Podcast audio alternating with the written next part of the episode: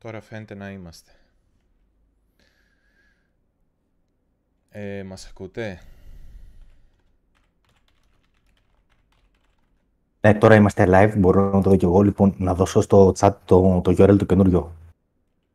Ε,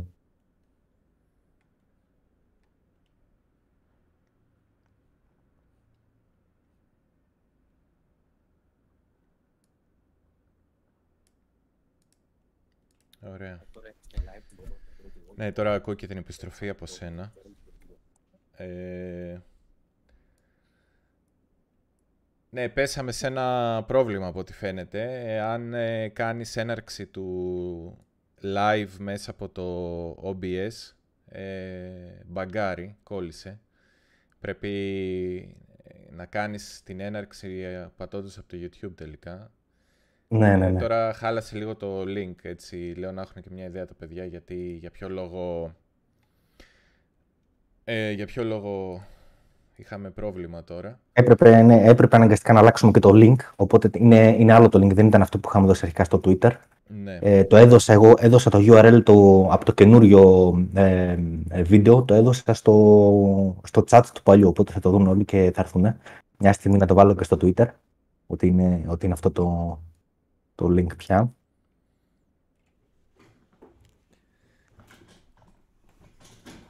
Δεν ε, πειράζει, μα- ξέρω. μαθαίνουμε συνέχεια. ναι.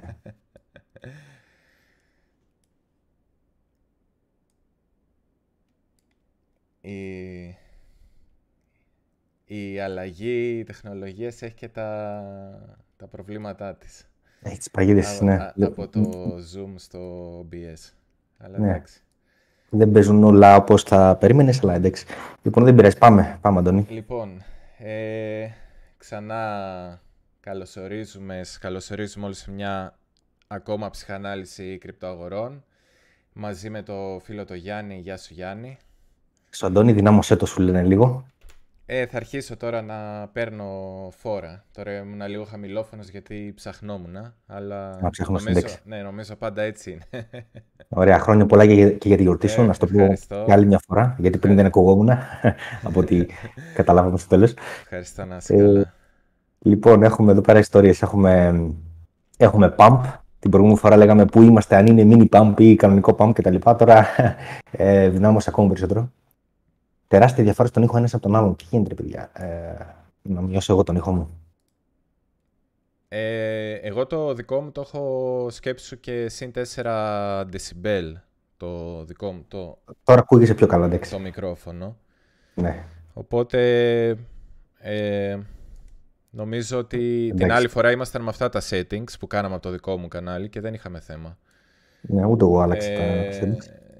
Δεν ξέρω τώρα. Δεν, δεν έχουμε αλλάξει. Ευχαριστώ παιδιά για τα χρόνια πολλά. Πριν λίγα Διακόψατε. δευτερόλεπτα ακουγόσουν πιο δυνατά. Δεν ξέρω, πήγες μάλλον πιο μακριά από το μικρόφωνο τώρα; Ε, όχι, τώρα το έχω ακριβώς μπροστά μου. Ε, Ωραία. Τώρα πάλι Ωραία. είσαι δυνατά. Εντάξει. Ωραία, ωραία. Ωραία. Θα το έχω Κάτω σε εκεί. αυτή τη θέση τώρα. Ε, Λοιπόν, λέγαμε για να μπούμε τώρα και στο πιστό, γιατί περιμένουν και πολλοί πιστεύω. Ε, εντάξει, εδώ πέρα ε, λέγαμε την προηγούμενη φορά ε, ξεκίνησε ένα pump, αν είναι mini pump, αν είναι κανονικό pump. τελικά ξέφυγε λίγο η κατάσταση, έφτασε μέχρι τα 21.500 που πήγε κάπου εκεί πέρα. Ε, και τώρα όλοι να ρωτιούνται τι γίνεται από εδώ και πέρα. Ναι, ναι. Ε, σχε- σε- σχεδόν σε ποια- 21.700. Δηλαδή. Ναι, Εντάξει. ε, λένε σε, σε ποια φάση βρισκόμαστε. Ναι, είναι το ερώτημα αυτή τη στιγμή. Ε, ε, κοίτα, ε, εγώ πιστεύω ότι ε, μέσα στις άκρες αυτά που είχαμε πει ε, πήγανε σταδιακά όπως τα είπαμε. Δηλαδή, ε, όταν, είχαμε, όταν ήμασταν ε, και δείχναμε πιο χαμηλά time frames και δείχναμε το τετράωρο, ε, είχαμε πει ότι εδώ είναι και η γραμμή, τα 17.170, ότι ήταν ε, η τελευταία αντίσταση που είχε νόημα και ότι πάνω από αυτή την αντίσταση θα πηγαίναμε να τεστάρουμε τα 18.800 με 19.300-500 ε, που ήταν ε, δηλαδή θα πηγαίναμε να τεστάρουμε τα χαμηλά ε, τα ημερήσια χαμηλά του προηγούμενου καιρού και περίπου αυτό το επίπεδο που ήταν το επίπεδο από όπου ξεκίνησε η τελευταία ανωδική κίνηση πριν την πτώση της FTX. Οπότε ε, το είχαμε εξηγήσει κιόλας. Πέστε μας, και τα, πέστε μας και τα επίπεδα σε αριθμούς για όσους ε, ακούνε ε, αλλά δεν βλέπουν. Ε, το επίπεδο από όπου είχε ξεκινήσει το τελευταίο ναι. pump πριν την πτώση της FTX ήταν ε, περίπου ε, 19.300 με 19.400, 500 κάπου εκεί μέσα. Ε, και είχαμε πει ότι ε, ε, εμείς ήμασταν ακόμα, ε, από, ε, το είχαμε πει από πολύ νωρίς, πριν καν σπάσουμε τα 17% και είχαμε πει, το είχαμε σχεδιάσει κιόλας ότι εδώ στα 17.170 ε, ορίζεται, ορίζεται ας πούμε τα ψηλά και κάποιες περιοχές που η τιμή ας πούμε, προσπαθούσε να αποφασίσει θέλει να κάνει. Έκανε μια προσπάθεια, θυμάστε, μέχρι τα 18.400 και μετά ξανακατέβηκε από κάτω και είπαμε ότι δύο φορές fake out από την ίδια πλευρά, δηλαδή δύο φορές να κάνουμε ψεύτικη κίνηση προς την ίδια κατεύθυνση, είναι πολύ σπάνιο, δεν συμβαίνει σχεδόν ποτέ. Άρα με το που σπάσουμε τα 17%, ε, η προσδοκία είναι ότι θα πάμε να δούμε τουλάχιστον 18.800 με περίπου 19.500. Και το 19.500 το εξηγώ γιατί. Τα 18.800 άμα πάει κάποιος στη μερίσιο θα δει ότι ήταν τα χαμηλά όλου του προηγούμενου καιρού από το καλοκαίρι δηλαδή μέχρι ε, τον Νοέμβριο ε, που έσπασαν και 18.900 βλέπω εδώ είναι συγκεκριμένα η τιμή και ε, η περιοχή πάλι στο ημερήσιο θα δούμε ότι από τα 19.300 μέχρι τα 19.500 είναι ένα τελευταίο ημερήσιο κόκκινο κέρι πριν, την, ε, πριν το pump που προηγήθηκε τις πτώσεις της FTX. Δηλαδή εκείνο το pump του Οκτωβρίου-Νοεμβρίου που μας είχε πάει μέχρι τα 21,5 και μετά πέσαμε λόγω FTX. Οπότε... Μπορείς, να, μπορείς να μεγαλώσεις λίγο ε, τα γράμματα στο, στην οθόνη σου λένε ότι δεν φαίνονται τα νούμερα δεξιά. Ε, ναι. Τώρα αυτό το είχα κάνει και άλλη φορά, αλλά δεν μπορώ τώρα απ' έξω να θυμηθώ πώς το είχα κάνει. Ε, appearance... Απλά με το control C, απλά το control C δεν θα δουλέψει, λες. Control C. Να το αυτό είναι. Α, να το, να το, εντάξει. Ωραία.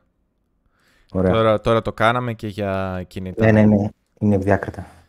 Ε, οπότε γενικότερα ε, η ανάλυση μας εδώ και ε, πότε ήταν η τελευταία φορά που τα συζητούσαμε αυτά, έχει κάποιες εβδομάδες πριν, φτάσουμε στα, πριν σπάσουμε τα 17%. Ε, νομίζω ότι ήμασταν ε, in the money που λέμε, ήμασταν μέσα. Και όντως ε, επαληθεύτηκε. Ναι, να σε διακόψω λίγο. Ναι, όντως, ε, μια κίνηση μέχρι τα, ε, από τα 18.800 μέχρι τα 19.500 ε, ήταν την στο την περιμέναμε. Αυτό που δεν ήταν, κάποια στιγμή θα, θα, θα ερχόταν. Το ερώτημα είναι τι έγινε από εκεί και πάνω. Από εκεί ναι, πάνω ναι. ήταν κάτι περίεργο, έτσι δεν είναι; Ε, αυτό που δεν περιμέναμε ήταν να σπάσει με την πρώτη αυτό, το, αυτή η ναι. αντίσταση. Εγώ προσωπικά δεν περίμενα να σπάσει με την Ούτε πρώτη.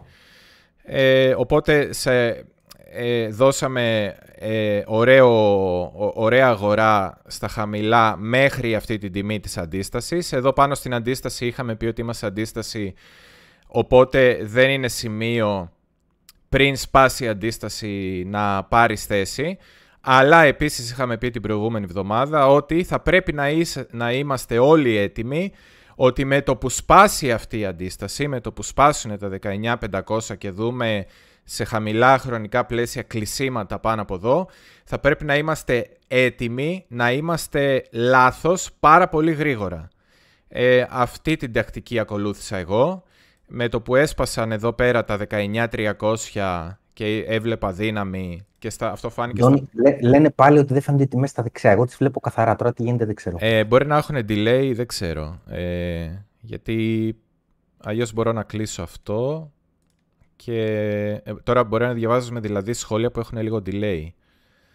Ε... Α, τώρα κατάλαβα. Τώρα κατάλαβα. Ε, ε, όταν λένε δεν φαίνονται, δεν εννοώ ότι είναι μικρά τα γράμματα. Δεν φαίνονται, είναι εκτός οθόνης.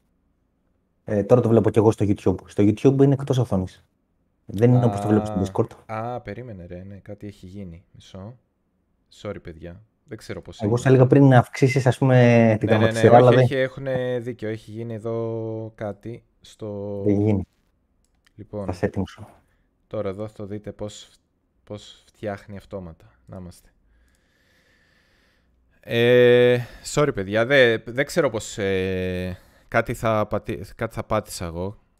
Ε, προφανώς. Τώρα θα, θα δείτε σε... Εμείς θα το καταλάβουμε σε ναι. μερικά δευτερόλεπτα. Τώρα νομίζω φαίνεται και στο live ότι κουνάω εκεί τις οθόνες. Τώρα το βλέπω και εγώ, ναι, ναι. Το βλέπω και εγώ. Ωραία, εντάξει, πάμε. Ωραία. Ε, Ε, λοιπόν, ε, είχαμε πει λοιπόν... Τέλος πάντων, να μην τα ξαναλέω γιατί τουλάχιστον ακουστικά καταλάβατε τι παίχτηκε. Ε, είχαμε πει ότι θα πρέπει λοιπόν την προηγούμενη εβδομάδα, ε, εμείς, εγώ προσωπικά θα μιλάω για τον εαυτό μου έτσι για να μην... Ε, ε, ε περίμενα εδώ να βρούμε αντίσταση όντως. γιατί είναι η πρώτη φορά που τεστάραμε μετά από πάρα πολλούς μήνες αυτή την αντίσταση, οπότε θεωρούσα ότι εδώ υπάρχουν πολύ εγκλωβισμένοι και δεν θα τους δώσουμε την ευκαιρία να βρεθούν σε κέρδος τόσο εύκολα. Ε, αυτή ήταν η έκπληξη, αλλά είχαμε πει ότι πρέπει να είμαστε έτοιμοι. Αν σπάσει αυτή εδώ η περιοχή που έχω μαρκαρισμένη εδώ με το κόκκινο πλαίσιο 19.300 με 19.500, ότι θα πρέπει να είμαστε έτοιμοι να είμαστε λάθος πάρα πολύ γρήγορα και να καταλάβουμε ότι είμαστε ε, ε, να μην περιμένουμε δηλαδή το confirmation του confirmation. Εγώ κάπου σε αυτή την περιοχή, στο Μονόρο, ε, εδώ συγκεκριμένα, σε, αυτό το, σε αυτή την ε, συμπίεση. Ε, πήρα ε, θέση, ε, όχι πήρα απλά θέση, μπήκα all-in. Πιο κάτω έκανα μόνο trade, εδώ αποφάσισα να κάνω all-in. Και... All-in, all in στο spot μπήκες; All-in spot, ναι. Είμαι... Ναι. Εγώ εκεί πήρα κέρδη. Ναι, ναι. Εγώ εδώ, να, να πω έτσι και πώς το σκέφτηκα. Από μένα τα αγόρασες. Ε, ναι, κάπως έτσι μάλλον. Ε,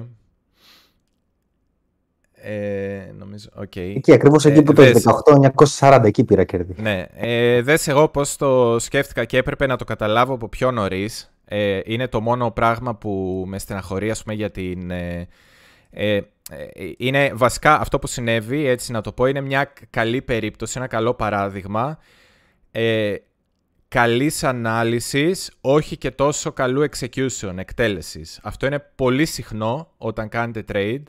Είναι άλλο πράγμα η ανάλυση και άλλο πράγμα η εκτέλεση. Πολλές φορές η εκτέλεση μπορεί να μην είναι τόσο καλή όσο η ανάλυση. Η ανάλυση μπορεί να είναι τέλεια ή μπορεί να είναι πάρα πολύ κοντά σε αυτό που θα συμβεί και η εκτέλεση να μην είναι τόσο καλή.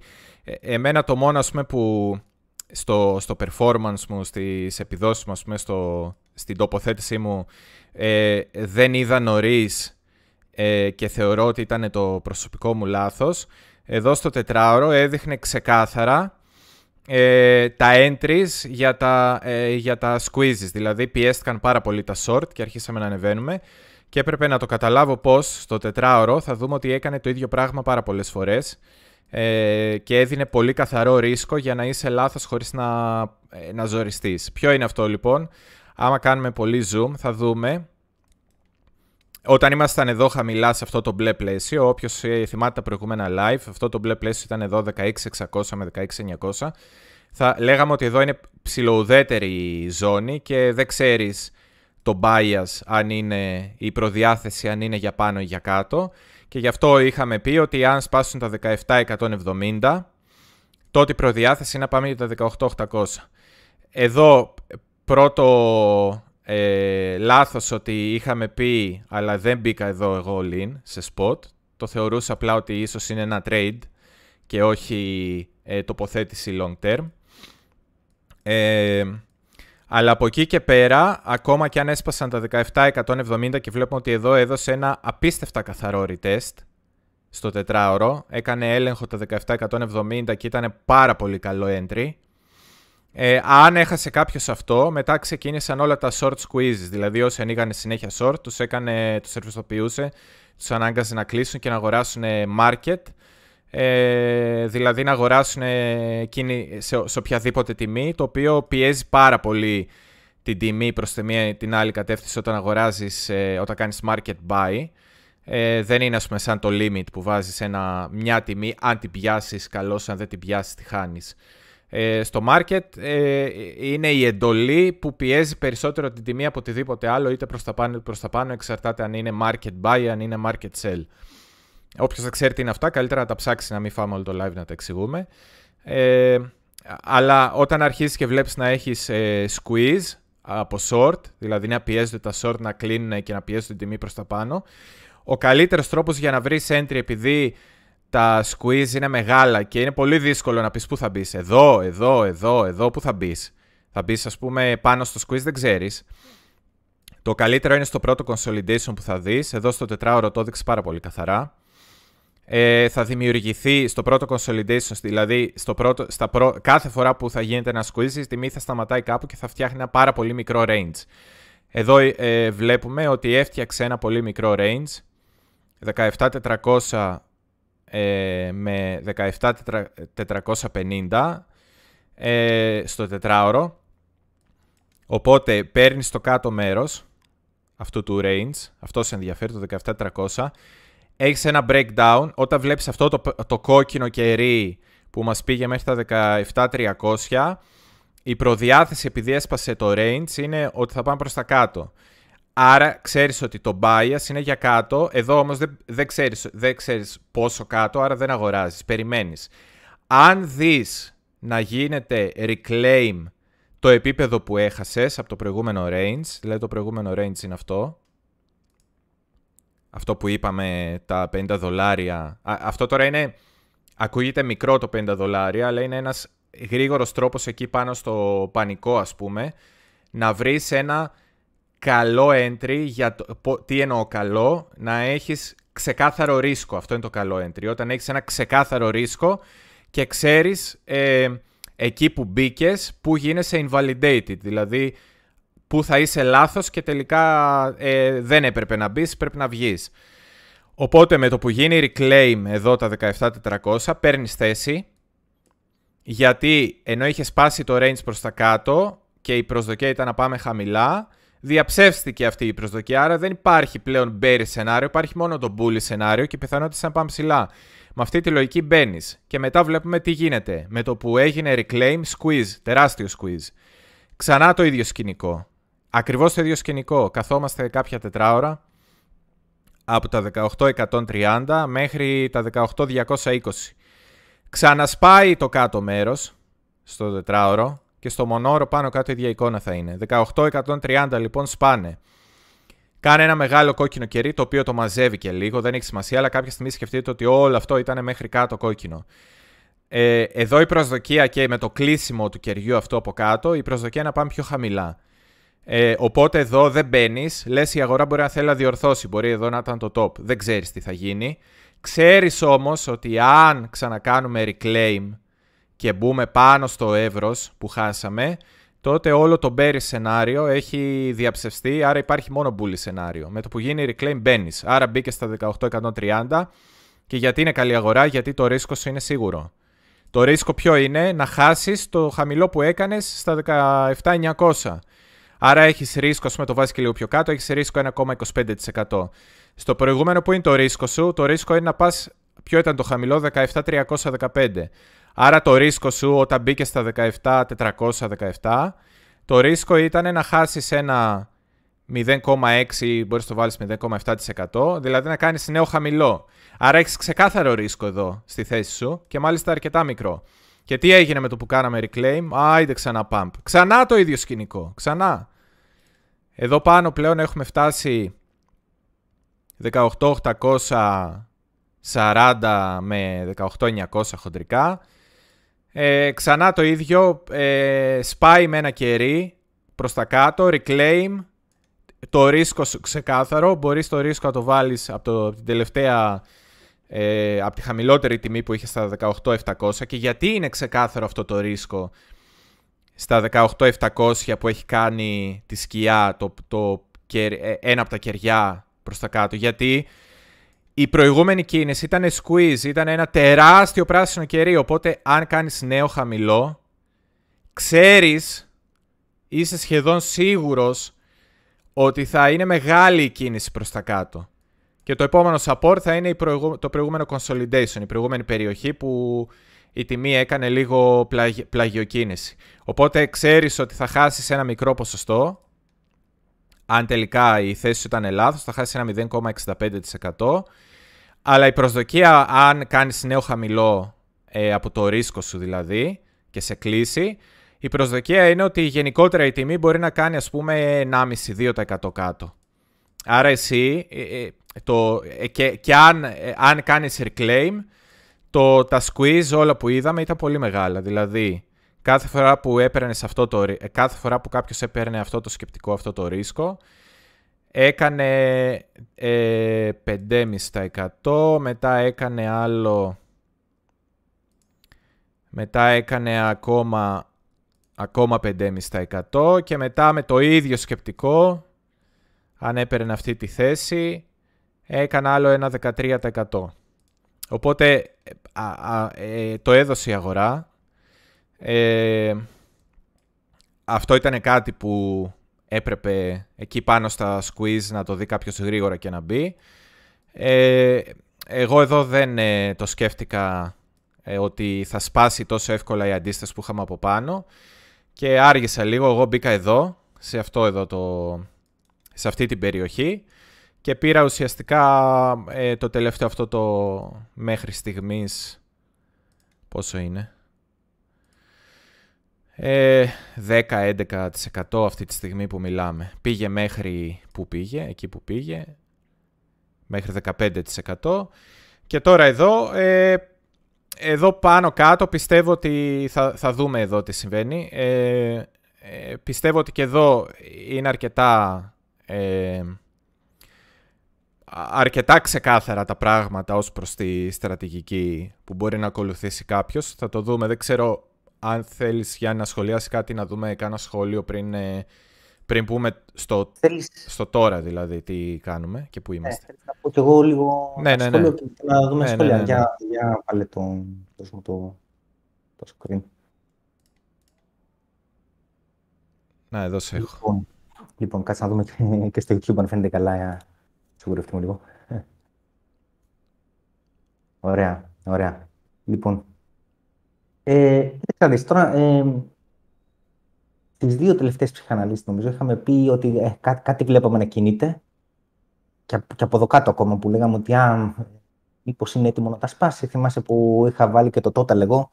Τότε το total ήταν εδώ κάτω και είχα πει ότι ξέρεις δεν έχει, δεν έχει χαλάσει, ε, δεν έχει πέσει κάτω από τα ελάχιστα του, του Ιουνίου. Θυμάμαι εσύ μου είχες πει μην κοιτάς μόνο το week, ε, αλλά να κοιτάς καλύτερα το σώμα. Τότε ακόμα δεν είχαμε ξεπεράσει αυτή την, ε, ήμασταν λίγο παρακάτω πριν δύο ψυχαναλύσεις εννοώ, πριν δύο εβδομάδες. Δεν είχαμε ξεπεράσει ακόμα το κλείσιμο των, ε, των κεριών εδώ πέρα. Ε, στη συνέχεια, αλλά σαν, σαν να μύριζε ότι θα ανεβούμε. Εγώ τότε είχα κάνει και τοποθετήσει σε δύο alts, γιατί έβλεπα ότι θα έχουμε άμεσα γρήγορα κέρδη. Ε, περίμενα λοιπόν μια κίνηση προς τα πάνω. Ε, προφανώς δεν περίμενα την ε, τόσο μεγάλη έκταση. Όπως είπες και εσύ πριν, ένα, μια ε, ένα bounce μέχρι τα επίπεδα κάπου 18.800 με 19.500 ήταν, δεν λέω 100% αναμενόμενο, αλλά ήταν μέσα στο παιχνίδι, ήταν μια ρεαλιστική πιθανότητα.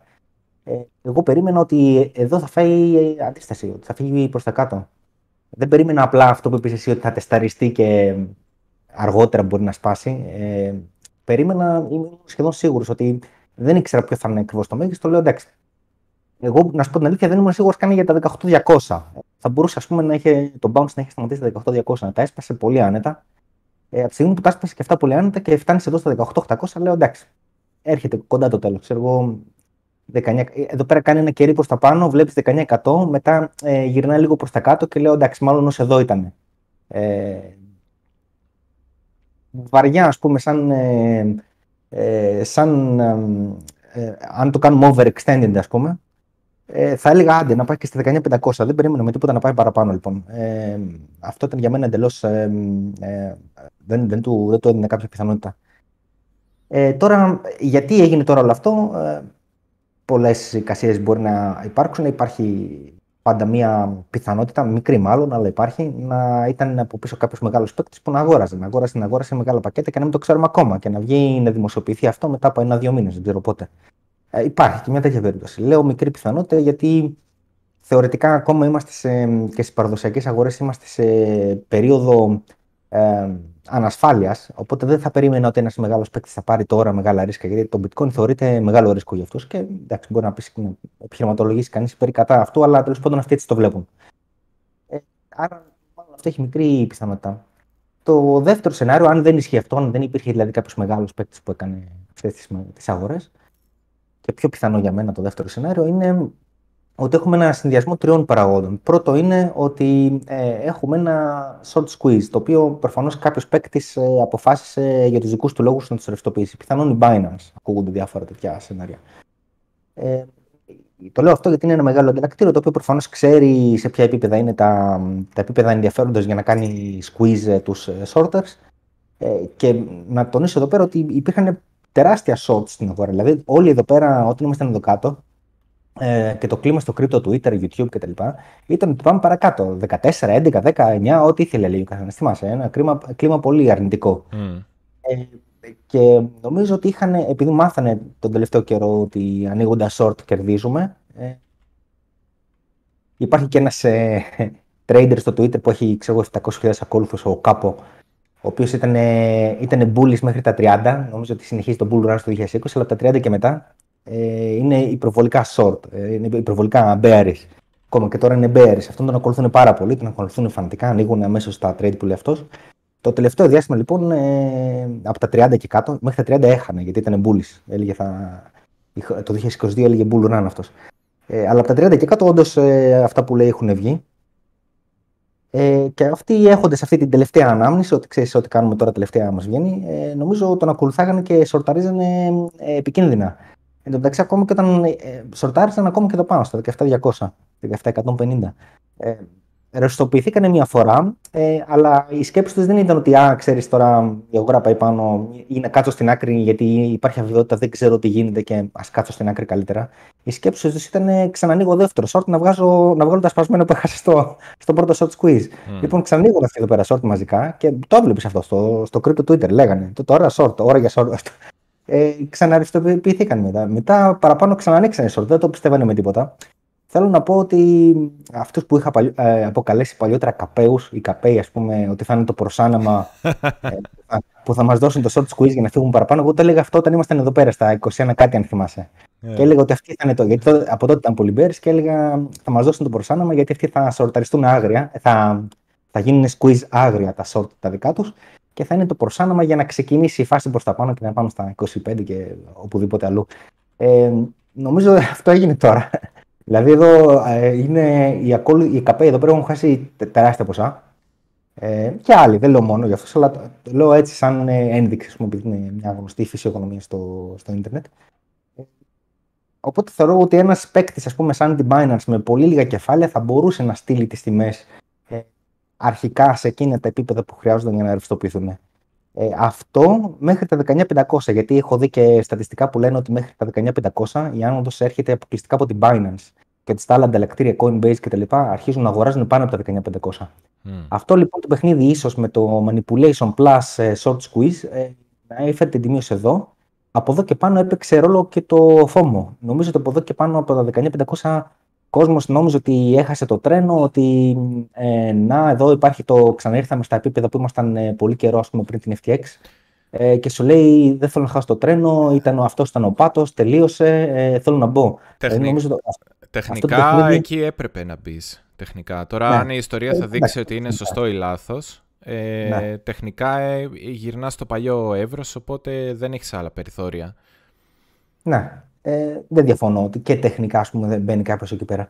Ε, οπότε αυτοί οι τρεις παράγοντες, manipulation, short squeeze και πάνω από τα 19.500 ε, FOMO, νομίζω ε, είναι μαζί αυτοί οι τρεις, είναι ίσως η πιο πιθανή εξήγηση της αγοράς. Εκτός ξαναλέω, αν ισχύει το πρώτο ενδεχόμενο και μάθουμε μετά από κανένα μήνα ότι ο τάδε, ας πούμε, η τάδε μεγάλη εταιρεία του Nasdaq ή το τάδε μεγάλο hedge fund αγόρασε ξέρω εγώ, πολλά πακέτα bitcoin ε, και εμείς δεν το ξέρουμε ακόμα. Μπορεί, μπορεί υπάρχει και μια τέτοια μικρή πιθανότητα. Θα δούμε. Ε, τώρα, από εκεί και πέρα, για το πού είμαστε τώρα, Α, ένα άλλο που ήθελα να πω είναι ότι ε, αυτό δεν είναι, αυτή η κίνηση μεγάλη που έγινε εδώ πέρα, δηλαδή που ξεκινάει κάπου ε, μεταξύ 6 και 9 Ιανουαρίου κάπου εκεί, ας πούμε. Ε, δεν είναι μια κίνηση αποκλειστικά τοπικών, μια δύναμη των κρύπτο γενικά, αν θέλεις. Ε, και θέλω να δώσω κάποια παραδείγματα εδώ πέρα, γιατί το, το άκουσα αρχικά στο YouTube από κάποιες αναλύσεις των παραδοσιακών αγορών, αλλά μετά το έψεξα στα διαγράμματα και όντως ισχύει. ε, πολλές μετοχές οι οποίες είναι οι πιο ρισκαδόρικες. Ε, εδώ έβαλα την GME, τη γνωστή GME που είχε γίνει το short squeeze ε, το 2021, mm. που είναι στα, και αυτή κάπου στα όρια χαρκοπία είναι. Αυτό είναι ένα meme stock. Και δίπλα θα έχω, έχω να σας δείξω και μια άλλη μετοχή, την Bed Bath Beyond, που και αυτή είναι στα όρια της χαρκοπία. Θεωρούνται και τα δύο meme stocks. Δεν είναι σοβαρές εταιρείες, δηλαδή είναι στα όρια χαρκοπία. Και όμως αυτές τρέξανε ακριβώς το ίδιο χρονικό διάστημα με το bitcoin. Δηλαδή από τις, ε, αυτή από τις 9 Ιανουαρίου μέχρι τις 18 και η Bed Bath Beyond πάλι από τις 10 μέχρι τις ε, εντάξει, 13 άρχισε να διορθώνει παραπάνω, ε, πιο γρήγορα. Τέλος πάντων, ε, έχουμε μια αντίστοιχη και για μεγάλες κινήσεις. Δηλαδή αυτή πήγε από το 1.30 στο, στο 5.90. Ε, ξέρω κάπου 4 φορές απάνω που γίνει ε, παραπάνω. Ε, θέλω να πω, φαίνεται ότι υπάρχει μια... Φαίνεται σαν να υπάρχει ένα correlation αυτή τη στιγμή του bitcoin με, με, με τα meme stocks ε, αυτό θέλω να το τονίσω, να το έχουμε στο πίσω μέρος του μυαλού μας, να μην είμαστε και 100% σίγουροι ότι αυτή είναι μια δύναμη της κρυπτοαγορά. Ε, όλα αυτά που τα λέω δεν είμαι σίγουρος. Ε, απλά προσπαθώ να διερευνήσω κάποιες πιθανότητες, κάποια ενδεχόμενα πιθανά. Ε, και λέω, ας το έχουμε και αυτό στο πίσω μέρος του μυαλού μας. Κάνανε γενικότερα, ε, ειδικά οι πολύ ρισκαδόρικες μετοχέ, κάνανε ένα τρέξιμο άγριο. Ε, αντίστοιχο με το bitcoin και, και μεγαλύτερο σε πολλές ε, περιπτώσεις. Ε, από εκεί και πέρα βλέπουμε μια, ε, ένα καμπούριασμα της τιμής. Έτσι. Εδώ θα δεις ότι έχουν βγει και τα bear deviations, mm. bearish ε, divs, στον RSI. Αυτό το ημερήσιο κιόλας, το οποίο είναι με ένα σοβαρό διαγράμμα. Να πω, σοβαρό ενώ δεν είναι το πεντάλεπτο που θα σου βγάλει ξέρω, bearish div και δεν μπορεί να μην ισχύσει. Συνήθως εδώ ισχύουν. Να πω την τελευταία φορά που είχαμε bearish div, εδώ αυτά τα, τα δύο, είδε μετά ήταν η μεγάλη πτώση της, της FTX. Παρένθεση, εγώ τότε τα είχα γνωρίσει αυτά γιατί τότε είχε βγει bullish div και στο weekly αλλά και στο monthly. Ήταν αυτά τα δύο. Ε, και λέω εντάξει, όταν βγαίνει bullish div στο weekly και στο monthly που είναι πολύ πιο μεγάλα time frame, προφανώς έχουν μεγαλύτερη βαρύτητα από το daily, αλλά αποδείχθηκε λάθος. Οπότε από τότε αποφάσισα να τους δίνω. Να, να μην ξαναγνωρίσω bearish div στο daily και όντως όταν βγαίνει bearish div στο daily μετά έρχεται ε, ε, το μεγάλο κόκκινο κερί το οποίο το είδαμε χτες. Υπάρχει το καμπούριασμα. Στο τετράωρο το καμπούρισμα φαίνεται ακόμα περισσότερο.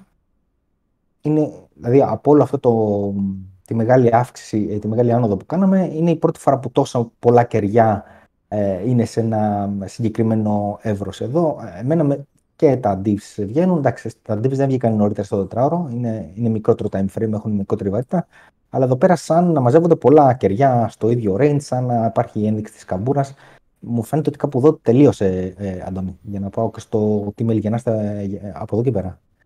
Ε, και ο τρόπος, ε, α, σαν τέλος έτσι να πω και εγώ τον τρόπο με τον οποίο το αντιμετώπισα ε, αυτό το run, εγώ όταν έφτασε η τιμή κάπου εδώ, δηλαδή πήγε 19-120 και μετά γύρισε κάπου εδώ, ας πούμε 18-9-40, κάπου εδώ ήταν, ε, πήρα κέρδη, το 1 τρίτο των bitcoin που είχα, τα είχα αγοράσει σε ένα ευρώ από 15.800 μέχρι 16.800, μέση τιμή δηλαδή 16.300.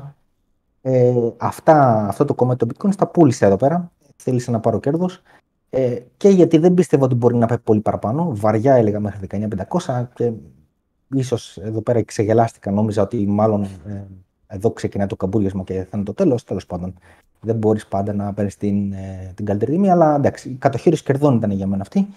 Ε, Επίσης, πούλησα, ε, πούλησα κάποια άλλα τα οποία τα είχα πάρει ε, 6, ε, 6 Ιανουαρίου. Ε, το ένα είναι το Άντα, το είχα πάρει 27 cent, το πούλησα 35 ε, και ένα άλλο με αντίστοιχο κέρδος κοντά στο 30%. Και ε, στη συνέχεια τις επόμενες μέρες που ανέβηκε και άλλη αγορά, κάποια άλλα που είχα ε, και είχα εγκλωβιστεί τότε με την FTX, τα, ήρθαν σε τιμές ας πούμε περίπου break-even ή λίγο παραπάνω με ένα μικρό κέρδος τα πούλησα. Ε, για να μην πολυλογώ, τέλος πάντων επειδή είχα βρεθεί, ε, ήμουνα πολύ μέσα στην αγορά πριν την ε, πτώση εγώ της, ε, της FTX, αν θυμάσαι εγώ ήμουν πούληση εδώ πέρα στα, mm. στα 21.500, νόμιζα θα πηγαίνουμε παραπάνω τότε. Ε, και όντως, ο SPX πήγε παραπάνω, αλλά δυστυχώς χάσαμε το correlation, τα έχουμε συζητήσει αυτά. Ε, επειδή ήμουν εδώ πέρα λοιπόν αρκετά μέσα στην αγορά και όταν έπεσε εδώ πέρα κάτω ξανααγόρασα και με τις τελευταίες αγορές που έκανα και 6 Ιανουαρίου με δύο άλλες γιατί νόμιζα ότι ε, θα πάμε λίγο πάνω έφτασα να είμαι περίπου 90% μέσα στην αγορά και δεν το, δεν το ήθελα. Ήθελα να πάρω κέρδη λοιπόν σε εκείνο το σημείο. Ε, με όλα αυτά που έκανα αυτή τη στιγμή είμαι περίπου 40% σε stable coins και είμαι, νιώθω καλύτερα τώρα. Ε, ξέρεις, είμαι πιο έτοιμος σε περίπτωση που έρθει μια πτώση, την οποία εγώ δεν θεωρώ απίθανη. Θα τη συζητήσουμε στη συνέχεια μέχρι που μπορεί να είναι. Ε, νιώθω πιο έτοιμος να κάνω. Έχω περισσότερο κεφάλαιο να κάνω deploy, ας πούμε.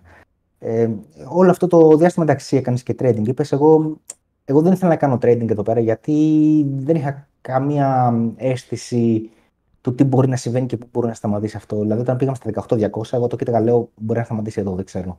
Ε, μπορεί να σταματήσει εδώ. Δηλαδή, σε κάθε επίπεδο δεν είχα bias ότι τώρα μπορεί να πάει παραπάνω. Ε, εντελώς. Ε, ε, ήθελα να μείνω απ' έξω, δεν ήθελα να πάρω τέτοιο ρίσκο. Ε, μου φαινόταν ωριακά αυτά τα, τα πράγματα και όπως είπα και στην αρχή, δεν ήξερα και πού οφείλονται. Ε, και ούτε ακόμα ξέρω. Έτσι, κάποιες ε, εικασίες έκανα στην αρχή. Ε, απλά ε, και ούτε εγώ, τα και εσύ είπες ότι αγόρασε εδώ πέρα στα, στα 18-40 εγώ, όταν γίνονται έτσι πολύ απότομα, απότομες αυξήσεις, δεν λέω τώρα να είμαστε στο bull run. Στο bull run εντάξει, αγοράζεις. Ε, γιατί ξέρεις ότι γίνονται απότομε αυξήσει και ένα dip να γίνει δεν σε πειράζει, γιατί μετά από μια εβδομάδα η αγορά πάει πάλι πάνω.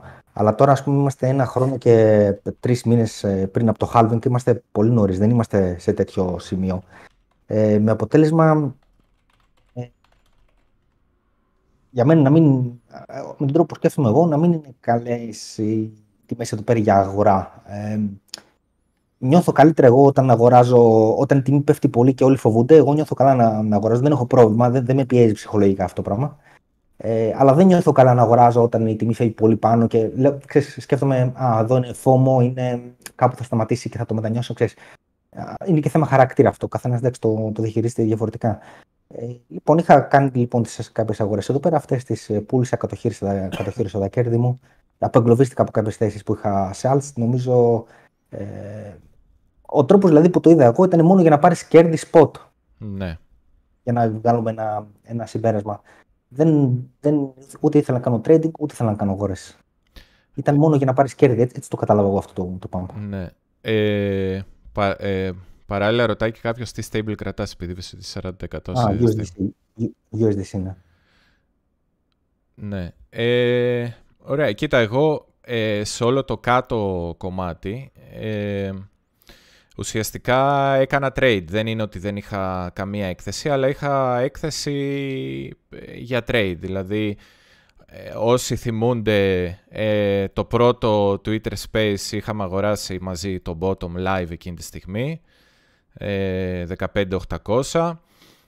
μετά όποιος κοιτάξει τα tweet μου θα δει ότι είχα πει για τα 15 μισό, περίμενα νομίζω και λίγο πιο χαμηλά, πρέπει να ξαναπάμε στα tweet μου για να να δει κάποιος, αλλά εκεί είχα κάνει επίσης μια αγορά.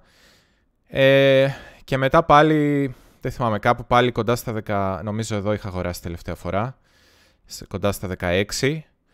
Ε, αυτό που έχασα είναι μετά το rally στα 18.400 που ήθελα να πάρω ένα, rate, ένα ακόμα trade και περίμενα διόρθωση και το έλεγα εκεί 15.800 με 16, τελικά πήγε 16.200 ε, και εκεί δεν το πήρα το trade. Ε, το σκεφτόμουν και όλας. Έλεγα λες να ήταν αυτό το, τα 16 τα δικά μου, να ήταν τα 16 τα 200 στο chart. Εκεί άργησαν λίγο τα αντανακλαστικά μου και δεν το πήρα αυτό το trade. Οπότε εγώ σε όλο αυτό το bottom είχα έκθεση και έχω πάρει καλές κινήσεις. Απλά δεν είχα ε, μεγάλες αγορές ε, spot για ξέρεις, για μεγάλες κινήσεις. Ε, οπότε, αν έπρεπε, ας πούμε, δεν ξέρω τώρα η αλήθεια είναι ο μέσος όρος μου ποιος είναι, γιατί έχω κάνει πάρα πολλά trades σε όλο το bear market και μπορεί κάποιος να το δει ή τα συνολικά χρήματα που έχουν αυξηθεί ε, πιο μέσο όρο έχουν ή αν, έ, αν έβαζες, αν υπολόγιζε αλλιώς κάποιος τα κέρδη ότι σου ρίχνουν το μέσο όρο, τότε να βγάλεις καλύτερο μέσο όρο. Όπως θέλει το βλέπει ο καθένας για να νιώθει ψυχολογικά καλύτερα, δεν έχει σημασία. Ε, απλά εγώ εδώ μπήκα spot και με, παρότι έχω επιφυλάξεις έτσι, και δεν σημαίνει απαραίτητα ότι επειδή μπήκα spot θα τα κρατήσω για το επόμενο bull run. Απλά θεώρησα ότι μπορεί ε, πλέον και τεχνικά ας πούμε να συνεχίσουμε πολύ πιο ψηλά και πρέπει να έχω τοποθέτηση και να έχω ένα ξεκάθαρο invalidation, μια ξεκάθαρη τιμή που θα ακυρώνεται το σκεπτικό και έχω κιόλας ε, το και, τα, και τα ε, αποθέματα, τα ψυχικά και τα οικονομικά λόγω των προηγούμενων trades που έχω πάρει, να είμαι λάθος και να χάσω χρήματα από ε, μία αντιστροφή αυτής της κίνησης που θα δείξει τελικά ότι ήταν, αν αποδειχτεί ας πούμε ότι αυτό ήταν ένα bull trap, ε, εγώ ήδη ξέρω ότι υπάρχει μεγάλη πιθανότητα να χάσω κάποια χρήματα, αλλά είμαι διατεθειμένος 100% να το ε, υποστώ, γιατί εντάξει δεν, θα, δεν νιώθω ότι ας πούμε, ούτε θα είναι μεγάλο ποσό, ούτε θα με επηρεάσει πάρα πολύ long term. Οπότε το ξεκαθαρίζω αυτό γιατί ε, θα βοηθήσει και κάποιον που ακούει ότι και μπορεί να επηρεάζεται και ακούει ότι εγώ αυτή τη στιγμή είμαι all ε, μπορεί να το, να το πάρει αλλιώς το μήνυμα και καλό είναι ας πούμε, να, να καταλαβαίνει όλο το σκεπτικό μου. Ότι έχει ρίσκο και αυτή η κίνηση, απλά θεώρησε εκείνη τη στιγμή ότι είναι πιο σωστή. Ε, τώρα, ε, ναι, ναι, για πες, δείξε, αν θες κάτι να δείξει, αλλιώς να γυρίσω... Ε, ναι, ήθελα να ναι. δείξω λίγο ε, το Brave New Coin. Αυτό είναι ένας, ένας ε, δείκτης, ας πούμε, που ε, στον οποίο μπορείς να βρεις τους όγκους από όλα τα ανταλλακτήρια. Γιατί ε, αυτό που κοιτάγαμε πριν ήταν από το ανταλλακτήριο της Bitstamp, ας πούμε, το ιστορικό. Εδώ πέρα θα βλέπεις από όλα τα ανταλλακτήρια. Έχει μέχρι χτες, αυτό το κερί το χθεσινό. Ε, υπήρχαν κάποια σχόλια ότι, κοίτα να δεις ότι αυτό, αυτή η κίνηση που έγινε είχε μεγάλους όγκους, έτσι, είχε μεγάλους όγκους. Ε, τώρα, αυτοί οι όγκοι είναι εδώ πέρα που τους βλέπετε, είναι όντως μεγαλύτεροι από τις ε, προηγούμενες, ε, αμέσως προηγούμενες ημέρες. Ε, αλλά δεν φτάνουν τους όγκους που έγινε η πτώση, γιατί το άκουσα αυτό το επιχείρημα. Ήταν αντίστοιχη της πτώσης της FTX, όχι. Ήταν πολύ μεγαλύτερη όγκη της FTX. Ε, και αν πάμε πίσω, να δούμε. Ε, περιμένει λίγο. Να δούμε προ-FTX, ναι. Συγγνώμη. Ε, τις ημέρες προ-FTX. Αντίστοιχου όγκου θα δούμε να είχαν αυτές οι ημέρες εδώ πέρα. Ναι. Η μέρα 26 Σεπτέμβρη, δηλαδή υπήρχαν αρκετές ημέρες με αντίστοιχους όγκους και θετικές και αρνητικές. Γιατί υπήρχε το, υπάρχει το επιχείρημα Κοίτα να δεις, πριν την πτώση FTX δεν είχαμε όγκους, ενώ τώρα είχαμε όγκους. Δεν ισχύει αυτό. Είναι ακριβώς οι ίδιοι όγκοι που είχαμε πολλές μέρες ε, σε αυτό το εύρος που πολλοί το θεωρούσαν ότι ήταν ανεμικό και ε, τέλος πάντων ε, έδειχνε ε, ότι δεν μπορεί να πάει πάνω η αγορά για αυτούς. Ε, μπορεί η αγορά να μην μπορούσε να πάει κάτω για άλλους λόγους. Αλλά θέλω να πω, οι συγκρίσεις στους όγκους δεν, ναι, ναι. δεν επιβεβαιώνουν αυτό αυτά τα επιχειρήματα. Ε, ε, πες, πες Αντώνη. Ε, Έτσι για να απαντήσω κιόλας επειδή διαβάζω παράλληλα ε, και κάποια σχόλια. Έλεγε κάποιος να δούμε το τετράωρο ότι βγήκανε και άλλα bearish deviation. Εντάξει, okay, ναι. βγαίνει σε πολλά χρονικά πλαίσια ε, αυτά τα... Ε, Στα μικρότερα time frames τα βγαίνουν ναι. ναι. Και δεν, δεν, ε, δηλαδή όσο, όσο πιο κάτω πας, τόσο λιγότερο αξιόπιστα είναι. Ναι, ναι. Ε, τώρα, αν ε, έπρεπε να βρούμε τι συμβαίνει και από εδώ και πέρα τι θα γίνει, γι' αυτό είναι που μας, αυτό είναι που μας καίει ουσιαστικά, ε, θα ξεκινούσα βασικά από το, θα, θα πάω από πολύ ψηλά, από το μηνιαίο διάγραμμα. Ε, έχουμε ακόμα μέρες μπροστά μας για να κλείσει ο μήνας, αλλά η απλή λογική, και τα είχαμε τραβήξει αυτά τα δύο επίπεδα από την προηγούμενη φορά. Το ένα είναι στα 19.400 και το άλλο στα κοντά περίπου στα 20.000. Ε, θα δούμε ότι ήταν τα 20.000 τα κλεισίματα που είχαμε κάποιους μήνες ε, πριν, αρχίσει, πριν αρχίσουμε να τα χάνουμε και τελικά οδηγηθούμε σε νέο χαμηλό. Και τα 19.400 είναι ε, δύο μήνες τα κλεισίματα πριν την πτώση στο, στο χαμηλό που είδαμε το τελευταίο μέσα στα 15.400. Ε, οπότε αυτές οι δύο τιμές ε, ορίζουν στο μηνιαίο επίπεδο κάτι σαν αντίσταση. Θα μπορούσε κάποιος να πάρει και αυτό το κόκκινο κερί του Σεπτεμβρίου που πάνω κάτω είναι σε αυτές τις τιμές και να πει πολύ απλά ότι αν ο μήνας κλείσει ότι αυτή είναι η αντίστασή μας, ήταν στήριξη η περιοχή 19.400 με 20.000, ε, έγινε αφού το χάσαμε σαν στήριξη είναι αντίσταση. Αυτή τη στιγμή, αν ο μήνας κλείσει πάνω από τα 20.000, είναι bullish αυτό στο επίπεδο του μήνα, το οποίο ε, επειδή μιλάμε για μήνα είναι πολύ θετικό σαν ε, ε, σημάδι για, από εδώ και για το, για το επόμενο διάστημα. Αλλά αν κλείσει ο μήνας κάτω από τα 19.400 και κρατήσει την τιμή 19.400, γιατί όσο θα κατεβαίνουμε θα τη βλέπουμε ότι εκεί είναι το invalidation, εκεί αρχίζει και χαλάει όλη η εικόνα η bullish. Αν κλείσει και ο μήνας κάτω από τα 19.400, βλέπουμε τελικά ότι ε, θα, θα φαίνεται εν τέλει ότι κάναμε μια μεγάλη προσπάθεια να σπάσουμε την αντίσταση, αλλά το κλείσιμο είναι αυτό που μετράει και το κλείσιμο ήταν κάτω από την αντίσταση, άρα η αντίσταση αντιστάθηκε, έκανε τη δουλειά της και στον επόμενο μήνα θα περιμέναμε να δούμε άλλη μία προσπάθεια και εκεί να καταλάβουμε αν έχουμε αποδοχή πάνω από την αντίσταση ή ε, τελικά θα απορριφθούμε και όλη αυτή η κίνηση ήταν ας πούμε ένα bull trap. Αυτό είναι το πρώτο πράγμα που πρέπει να κρατήσουμε από το μηνιαίο ε, διάγραμμα. Σε άλλα νέα το μόνο που, ε, ε, αυτό που έχουμε κάνει αυτή τη στιγμή είναι να μαζέψουμε τα υψηλά του Νοεμβρίου. Τα υψηλά του Νοεμβρίου ήταν περίπου στα 21,5, εκεί που είχαμε φτάσει πριν την πτώση της FTX. Εδώ βλέπουμε ότι τα μαζέψαμε και αυτά τα υψηλά. Αυτό ε, γιατί έχει σημασία, γιατί ήταν το τελευταίο ψηλό που κάναμε και με πολύ καλές προσδοκίες. Ε, οπότε, ε, όταν τα έχεις μαζέψει τα υψηλά, αν τελικά η κίνηση των τιμών αρχίσει να γυρνάει σε berries, ε, έχεις άλλο ένα δείκτη ότι μάζεψες τη ρευστότητα που υπήρχε από πάνω απλά για να πάρεις δύναμη να γυρίσεις προς τα κάτω, άρα αυτό θα μετρήσει μόνο συνδυαστικά ότι μαζέψαμε τα ψηλά του Νοεμβρίου αν γυρίσει η υπόλοιπη εικόνα Bearish. Προς το παρόν δεν σημαίνει και τίποτα. Ε, αυτά για το μήνα και θα πάω κατευθείαν στο, ε, θα πάω κατευθείαν στο ημερήσιο για να δείξω που είμαστε. Ουσιαστικά στο ημερήσιο έχουμε φτάσει εδώ από όπου ξεκίνησε η πτώση της FTX, είναι το τελευταίο πράσινο κερί πριν την πτώση, είναι το σημείο του, το, το breakdown level, ας πούμε, το επίπεδο που ξεκίνησε η πτώση. Όπως έχεις ένα επίπεδο για breakout, από εκεί που ξεκινάει μια άνοδος, έχεις έτσι και ένα επίπεδο για breakdown, από εκεί που ξεκινάει μια πτώση. Τις περισσότερες φορές, εκεί που βρίσκεις στήριξη αντίσταση, είναι αφού έχεις κάνει μια μεγάλη κίνηση, γυρνάς να τεστάρεις στο επίπεδο από όπου ξεκίνησε η προηγούμενη κίνηση. Αν σε κρατήσει εκείνο το επίπεδο, τότε η πορεία της αρχικής κίνησης είναι σωστή, αλλιώς φεύγεις ε, πολύ πιο μακριά. Και για να το δώσουμε ένα παράδειγμα, ε, τι θέλει να πει ο ποιητής, εδώ ας πούμε έχουμε στις 24 Οκτωβρίου την τελευταία κόκκινη μέρα πριν τη μεγάλη άνοδο στα 21.500 ε, όποιοι θυμούνται πριν ε, σκάσει FTX.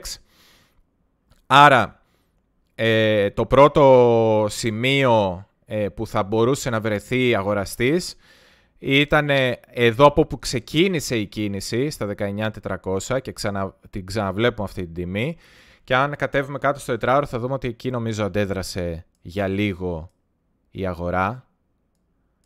Να το. Εδώ αντέδρασε η αγορά όταν έγινε η πτώση της FTX. Το έκανε στήριξη και μετά το έκανε αντίσταση και φύγαμε κάτω. Άρα το ότι δεν μας κράτησε το breakout level, το επίπεδο της ανωδικής κίνησης κατά την πτώση δεν μας κράτησε, ήταν τέρμα bearish.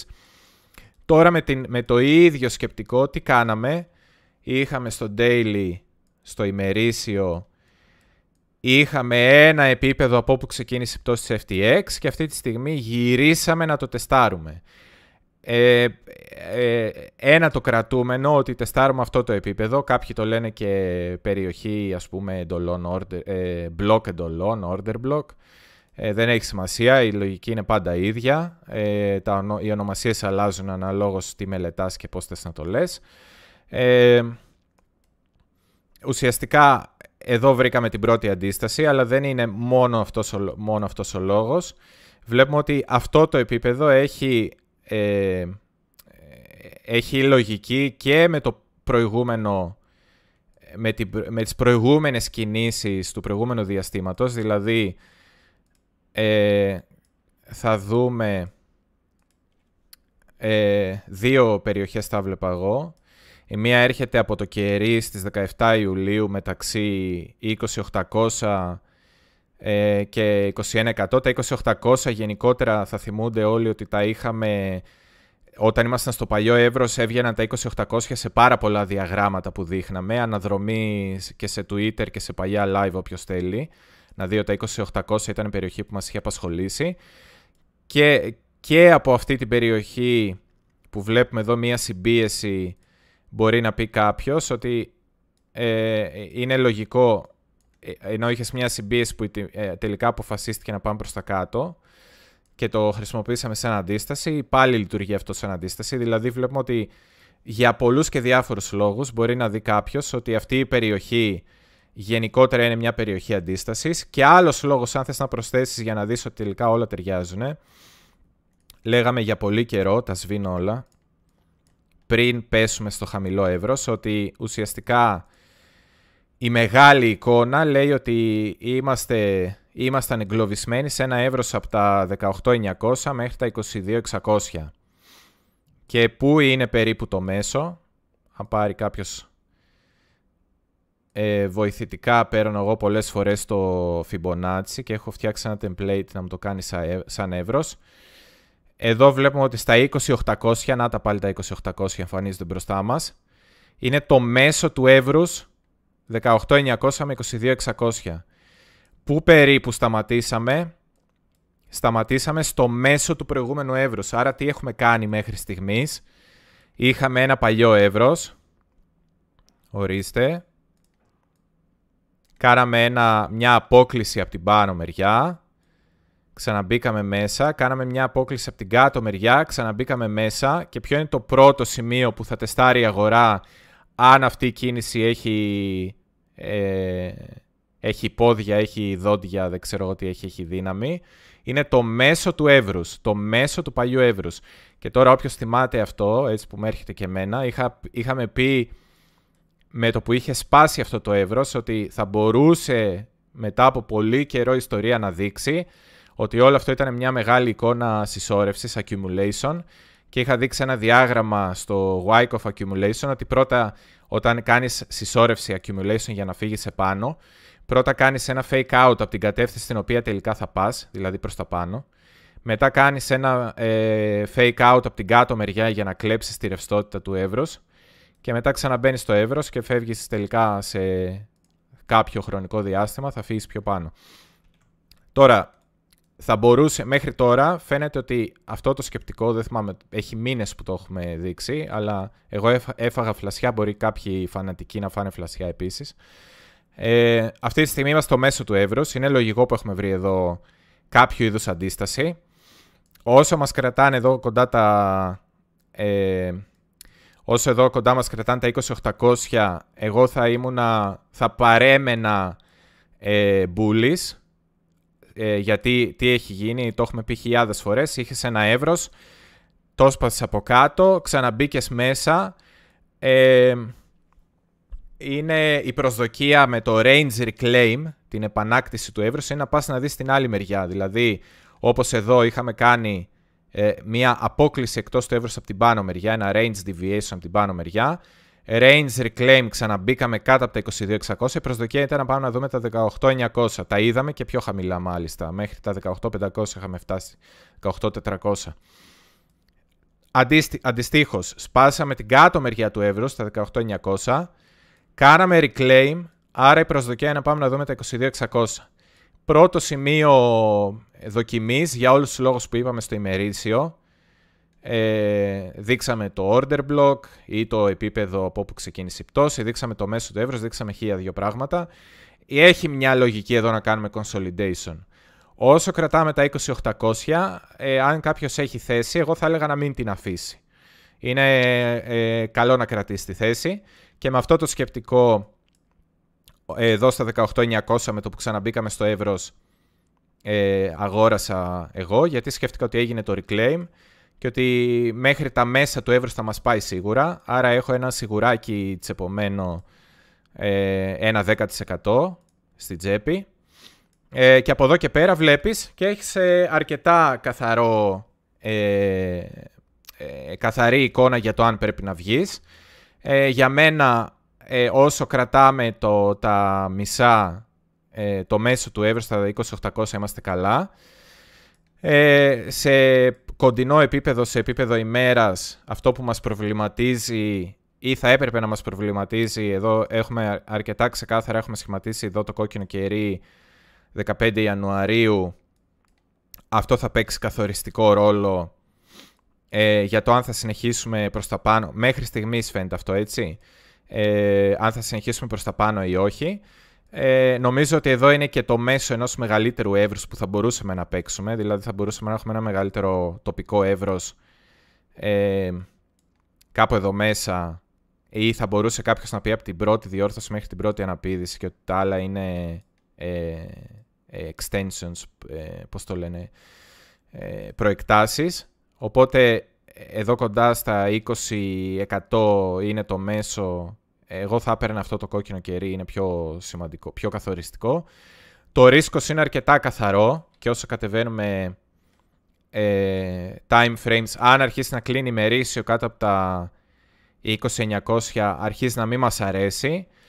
Κάτω από τα 20.800 αρχίζει να μην μας αρέσει περισσότερο. Αν αρχίσουμε να κατεβαίνουμε, ε, επειδή εδώ κάναμε μια επίσκεψη μέχρι τα 20.200 και νομίζω ότι το ψιλογεμίσαμε μέχρι τα 2300 το, τη σκιά, ε, νομίζω ότι το ρίσκο εδώ είναι αρκετά καθορισμένο. Αν αρχίσουμε να έχουμε κλεισίματα κάτω από τα 2400, ε, πάλι χτυπάνε καμπανάκια, ε, ότι αρχίζει να μας αρέσει η εικόνα.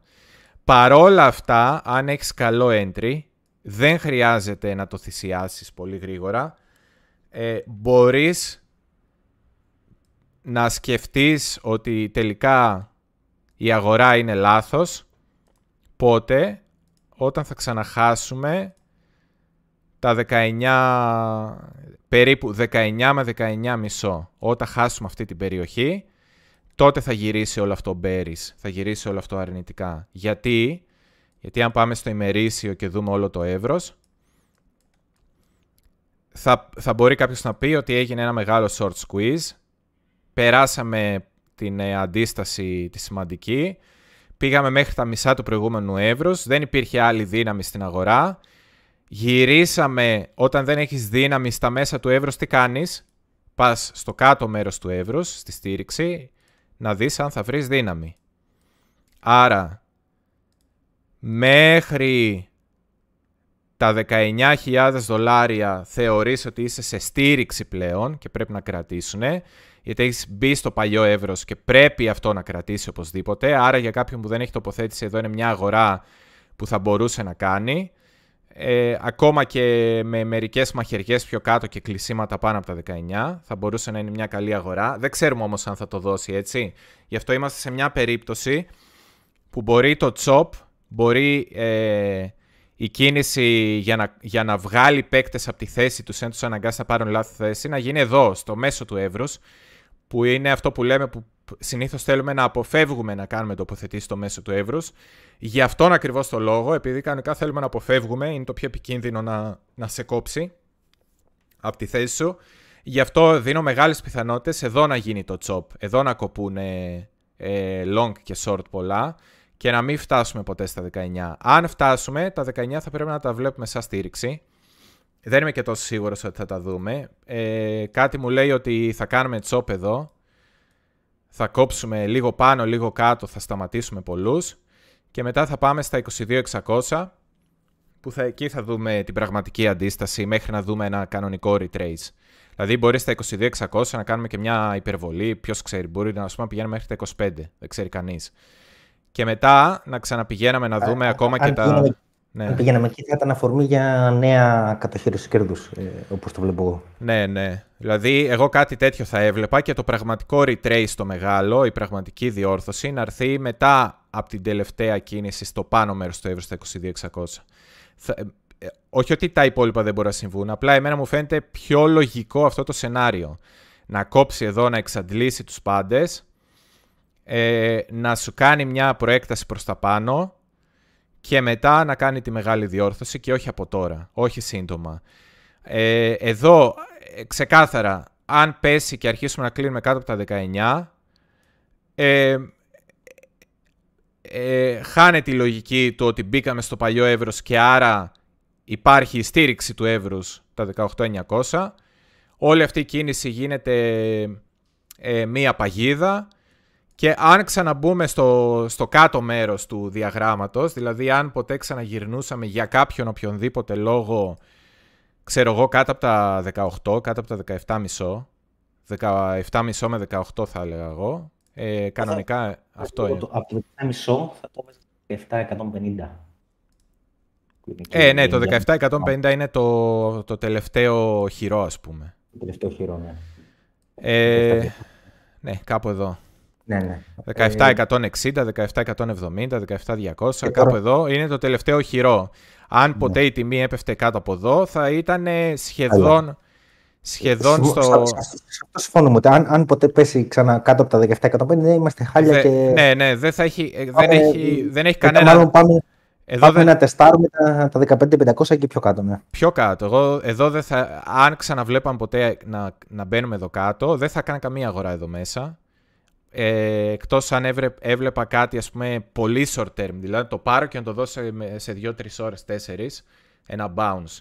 Ε, αλλά για μένα θα ήταν σήμα ότι πάμε σε. Συμφωνούμε. Αλλά για να, κάνω μια παρατήρηση, για να κάνω μια παρατήρηση σε αυτό που λες, εμένα δεν θα μου έκανε καμιά ε, έκπληξη αν έκανε και range σε ένα καινούριο ε, διάστημα το οποίο δεν έχει πολύ price action, το οποίο είναι το ενδιάμεσο. Δηλαδή από τα 17.150 μέχρι τα 19.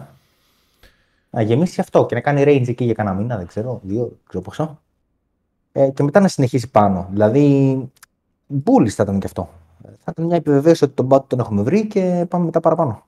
Θέλω να πω, μια πτώση κάτω από τα 19, από μόνη της για μένα δεν είναι ότι τελείωσε ο κόσμος, ότι δεν είναι επιβεβαίωση του Μπέρι σενάριο.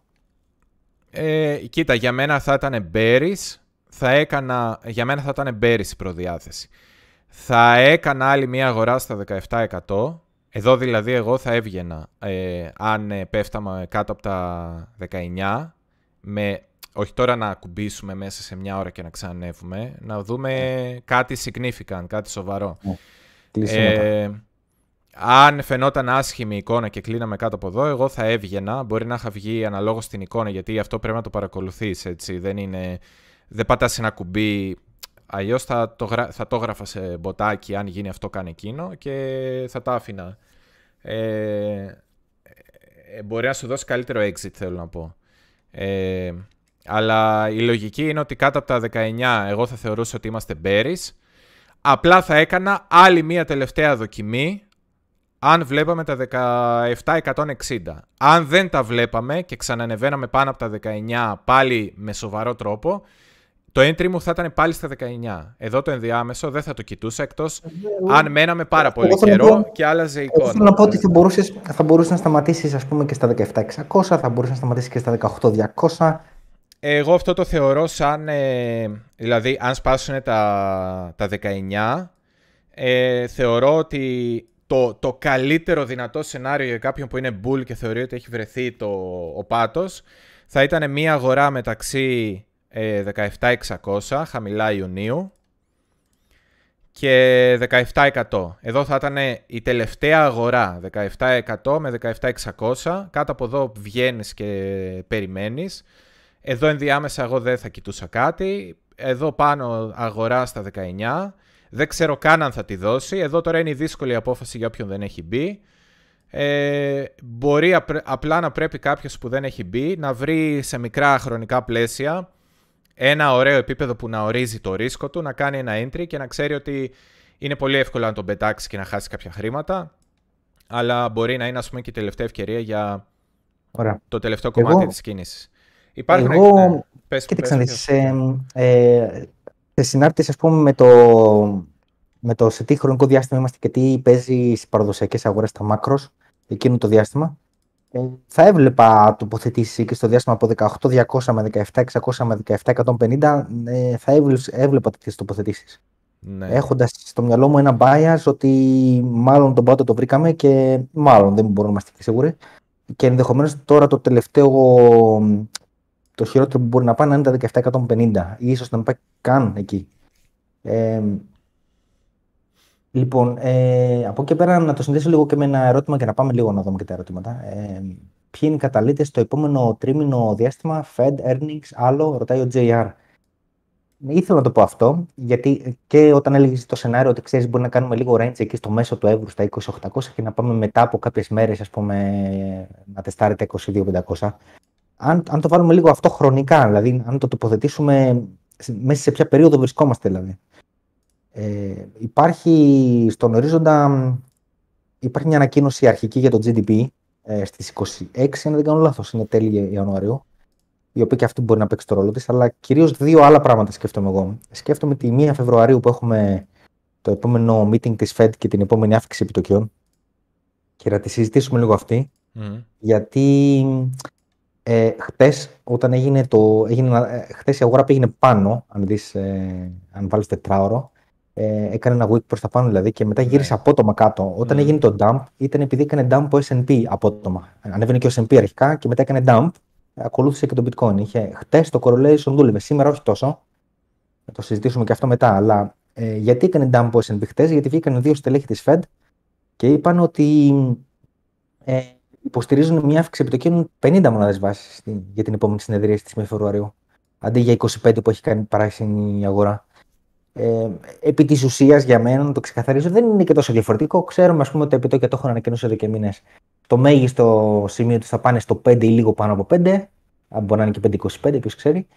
Ε, ξέρουμε ότι τώρα είμαστε στο 4,5, άρα κοντεύουμε να τελειώσουμε. Οπότε σκέφτομαι πόσο διαφορετικό είναι ε, να γίνει αύξηση, ας πούμε, μία και καλή, δηλαδή ε, 50 μονάδες βάση τώρα, και από τα 4 να πάει στα, από τα 4,5 να πάει στα, στο 5. Και ε, σε σχέση με το σενάριο να γίνει σε δύο κομματάκια, δηλαδή 25 μονάδες βάση τώρα και 25 το, το Μάρτιο στην επόμενη συνεδρίαση. Ε, δηλαδή να πάει τώρα 4,75 και μετά να πάει 5. Επί της ουσίας μικρή διαφορά. Παρ' όλα αυτά η αγορά φαίνεται ότι είναι πολύ ευαίσθητη σε αυτό το πράγμα. Ε, δηλαδή, μου φαίνεται με έκπληξη διαπιστώνω πόσο ευαίσθητη είναι σε αυτές τις μικρές ε, μικρολαγές. Ε, οπότε δεν ξέρω τι θα γίνει την ημέρα των, ε, της ανακοίνωσης και είναι ένα θέμα το επιτόκιο, να, αν θα είναι 0,25-0,50. Εγώ θα, άντε, να σου πω ότι θα είναι 0,25, δεν νομίζω και εγώ να είναι 0,50, μου φαίνεται θα τους κάνει το χατήρι, αλλά μετά είναι και ομιλία. Θα βγει αυτός, τι θα πει, θα έχει πολύ αυστηρό ύφος ή όχι. Δηλαδή υπάρχουν αβεβαιότητες μπροστά μας. Εν τω μεταξύ, μια μέρα μετά, νομίζω 2, 3, 4, 5, αρχίζουν οι, οι ανακοινώσεις ε, των, ε, των earnings, των, των κερδών δηλαδή των εταιριών. Ε, των εταιριών της τεχνολογίας. Έχουν αρχίσει ήδη. Δηλαδή, κάποιες τράπεζες έχουν ανακοινώσει ήδη. Αλλά οι εταιρείε τεχνολογία που μας ενδιαφέρει ιδιαίτερα ε, Apple, Facebook, Google, Amazon, όλοι αυτοί θα έχουν ε, ανακοινώσεις αμέσως μετά την, την αύξηση των επιτοκίων, αρχές Φεβρουαρίου. Επειδή όλο αυτό. Τώρα, βέβαια, μέχρι εκείνη την ημέρα υπάρχουν μέρες, δηλαδή μέχρι την 1 Φεβρουαρίου μένουν πόσο, ξέρω εγώ, 11 μέρες, 12 πόσο μένουν. 11 νομίζω. Ε, οπότε υπάρχει ένα όριο, ας πούμε, 11 ημερών που μπορεί να παιχθεί το σενάριο που λες, γιατί βλέπω ότι έχεις ένα λίγο μακροχρόνιο σενάριο εκεί πέρα. Θα κάνει. Ε, ας πούμε ranging ας πούμε κοντά στο μέσο εύρος για κάποιες μέρες και μετά θα πάει πάνω. Ναι, προσπαθώ να βρω ποιο είναι το χρονικό, ο χρονικός ορίζοντας που μπορεί να γίνει αυτό.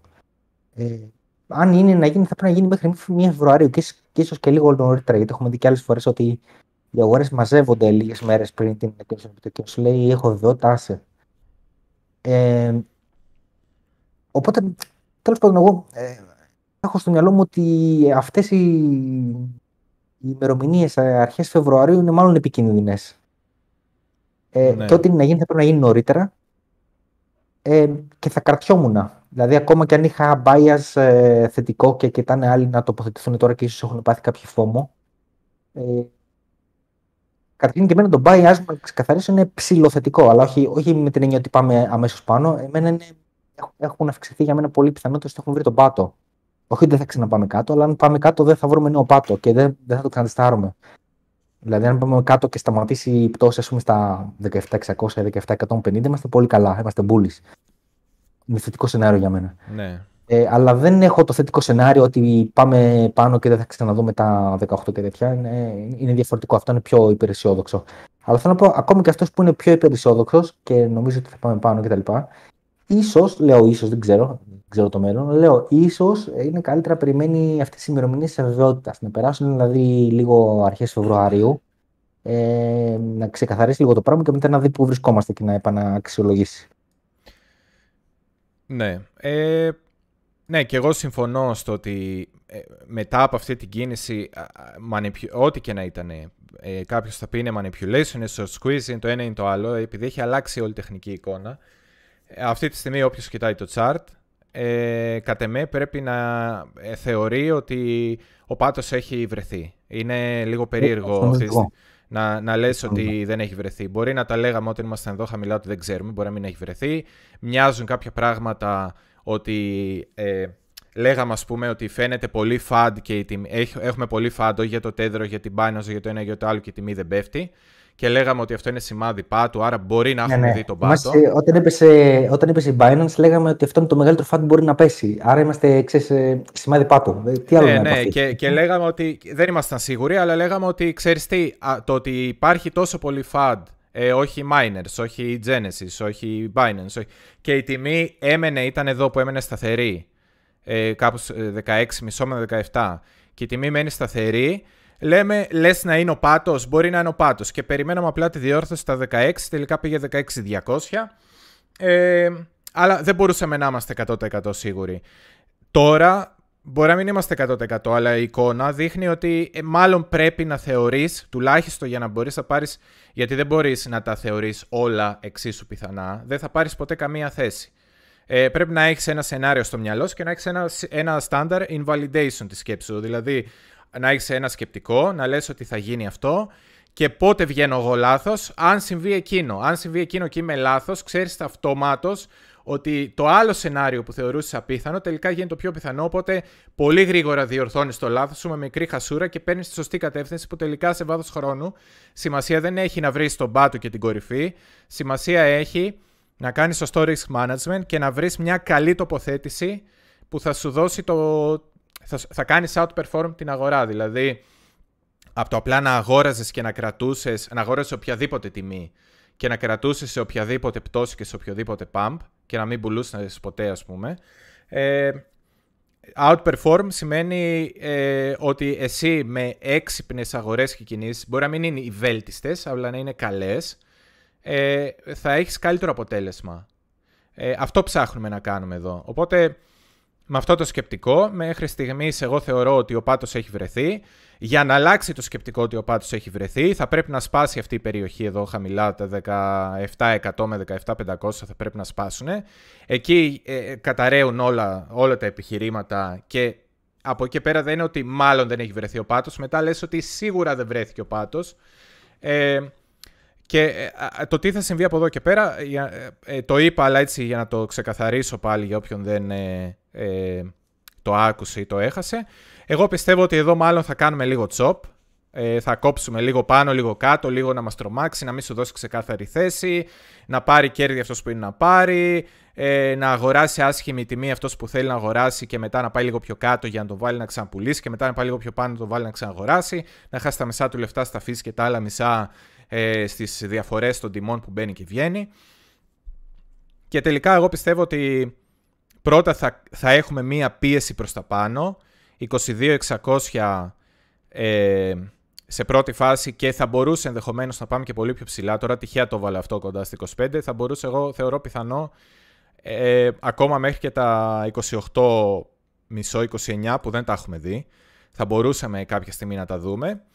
Έχω και εγώ κάποιες, ε, ε, κάποιες ε, ανησυχίες που θα σας τις πω τώρα. Ε, παρακολουθώ συνέχεια, γι' αυτό είπα και κάποια σημάδια δυναμίας που θα πρέπει κάποιος να κοιτάει εδώ στο μέσο του εύρους που είμαστε. Όσο δεν χάνουμε το κάτω μέρος του εύρους στα 19, εγώ θεωρώ ότι δεν αλλάζει η μπούλης εικόνα. Κάτω από τα 19 αρχίζει να ε, αλλάζει, αλλά έχει ας πούμε ένα τελευταίο σταθμό σωτηρίας. Ε, ε, οι ανησυχίες που έχω είναι ε, μία που έρχεται από τις παραδοσιακές και για να μην λέμε τα ίδια θα σας τα πω με αριθμούς αυτή τη φορά. Να μην λέμε ξανά ρε παιδί μου ότι ε, τα earnings το ένα το άλλο, ε, ότι δεν έχει τυπωθεί χρήμα, συνεχίζει να βγαίνει χρήμα από την οικονομία, δεν έχει αλλάξει κάτι κτλ. κτλ. Όλα αυτά συνεχίζουν να υπάρχουν. Ε, είναι και ο λόγος που εμένα, εγώ δεν περίμενα να σπάσουμε την αντίσταση στα 19 τόσο εύκολα. Γιατί κοιτούσα λίγο τα macro και έλεγα εντάξει, OK, okay, ένα squeeze μπορεί να γίνει, αλλά η εικόνα γενικά της οικονομίας δεν έχει αλλάξει. Δεν είναι ότι ε, μπήκαν ξαφνικά όλες οι αγορές παγκοσμίως risk on και θα αρχίσουν όλοι να ρίχνουν χρήματα σε ένα speculative asset, σε, σε ένα περιουσιακό στοιχείο όπως είναι το BTC που έχει μεγάλο ρίσκο, θα αρχίσουν όλοι να ρίχνουν χρήματα σαν να μην υπάρχει αύριο. Τα χρήματα που μπαίνουν αυτή τη στιγμή με αυτό το σκεπτικό είναι όσοι ήταν sideline, δηλαδή όσοι είχαν χρήματα να τα ρίξουν στα κρύπτο και απλά καθόταν απ' έξω και κοιτούσαν και περίμεναν κάτι να συμβεί. Λόγω φόμο, λόγω squeeze, λόγω χίλιους δυο λόγους, αυτοί μέχρι τώρα βάλαν τα χρήματα. Με αυτό το σκεπτικό δεν περίμενα εγώ να πάμε τόσο ψηλά και δεν θα περίμενα ας πούμε, να έχει τελειώσει και να μην δούμε ποτέ ξανά καμία διόρθωση. Δηλαδή μετά από ένα μεγάλο ράλι, εγώ θα περίμενα να δούμε μια μεγάλη διόρθωση. Αν συμβεί δηλαδή αυτό το σενάριο που λέω εγώ τσόπ και μετά ε, άλλο ένα leg up, ε, μετά θα περίμενα να δω μια μεγάλη διόρθωση. Εκεί δηλαδή που όλοι θα έχουν πιστεί ότι τελείωσε, τώρα πάμε σε ένα καινούριο εύρος 22 με 25 ή 22 με 30 ή ξέρω εγώ 25 με 30, δεν ξέρω τι θα είναι το καινούριο που θα λένε όλοι. Ε, εκεί να γίνει μεγάλη διόρθωση. Δηλαδή εκεί που θα βγουν οι περισσότεροι λάθος. Αυτό κυνηγάει η αγορά. Να είναι οι περισσότεροι λάθος έτσι ώστε να γίνει μεταφορά ε, κεφαλαίων. Έχουμε πει ότι οι αγορές είναι εργαλεία μεταφοράς ε, ε, κεφαλαίου ας πούμε από ε, τους ε, πιο αδιάβαστους προς τους πιο διαβασμένους να το πω έτσι. Ε, στις παραδοσιακές ε, αυτό που μέχρι στιγμής μου ενισχύει το σενάριο ε, για μία συνέχιση προς τα πάνω πριν τη διόρθωση είναι ότι είμαστε πάνω από τα 3900 που είχαμε πει αυτό το εβδομαδιαίο θα το λέω απλά εβδομαδιαίο αυτή τη στιγμή παρότι είναι όντως ε, support, στήριξη.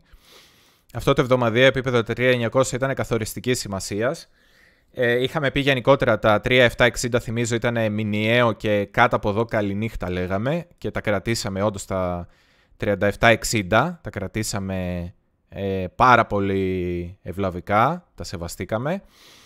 Ε, και πάνω από τα 3.900 είναι εκεί που είχαμε πει ότι ξεκινάμε σιγά σιγά να σκεφτόμαστε ότι για τουλάχιστον το μεσοδιάστημα οι αγορές μπορεί να θέλουν να κινηθούν ανωδικά.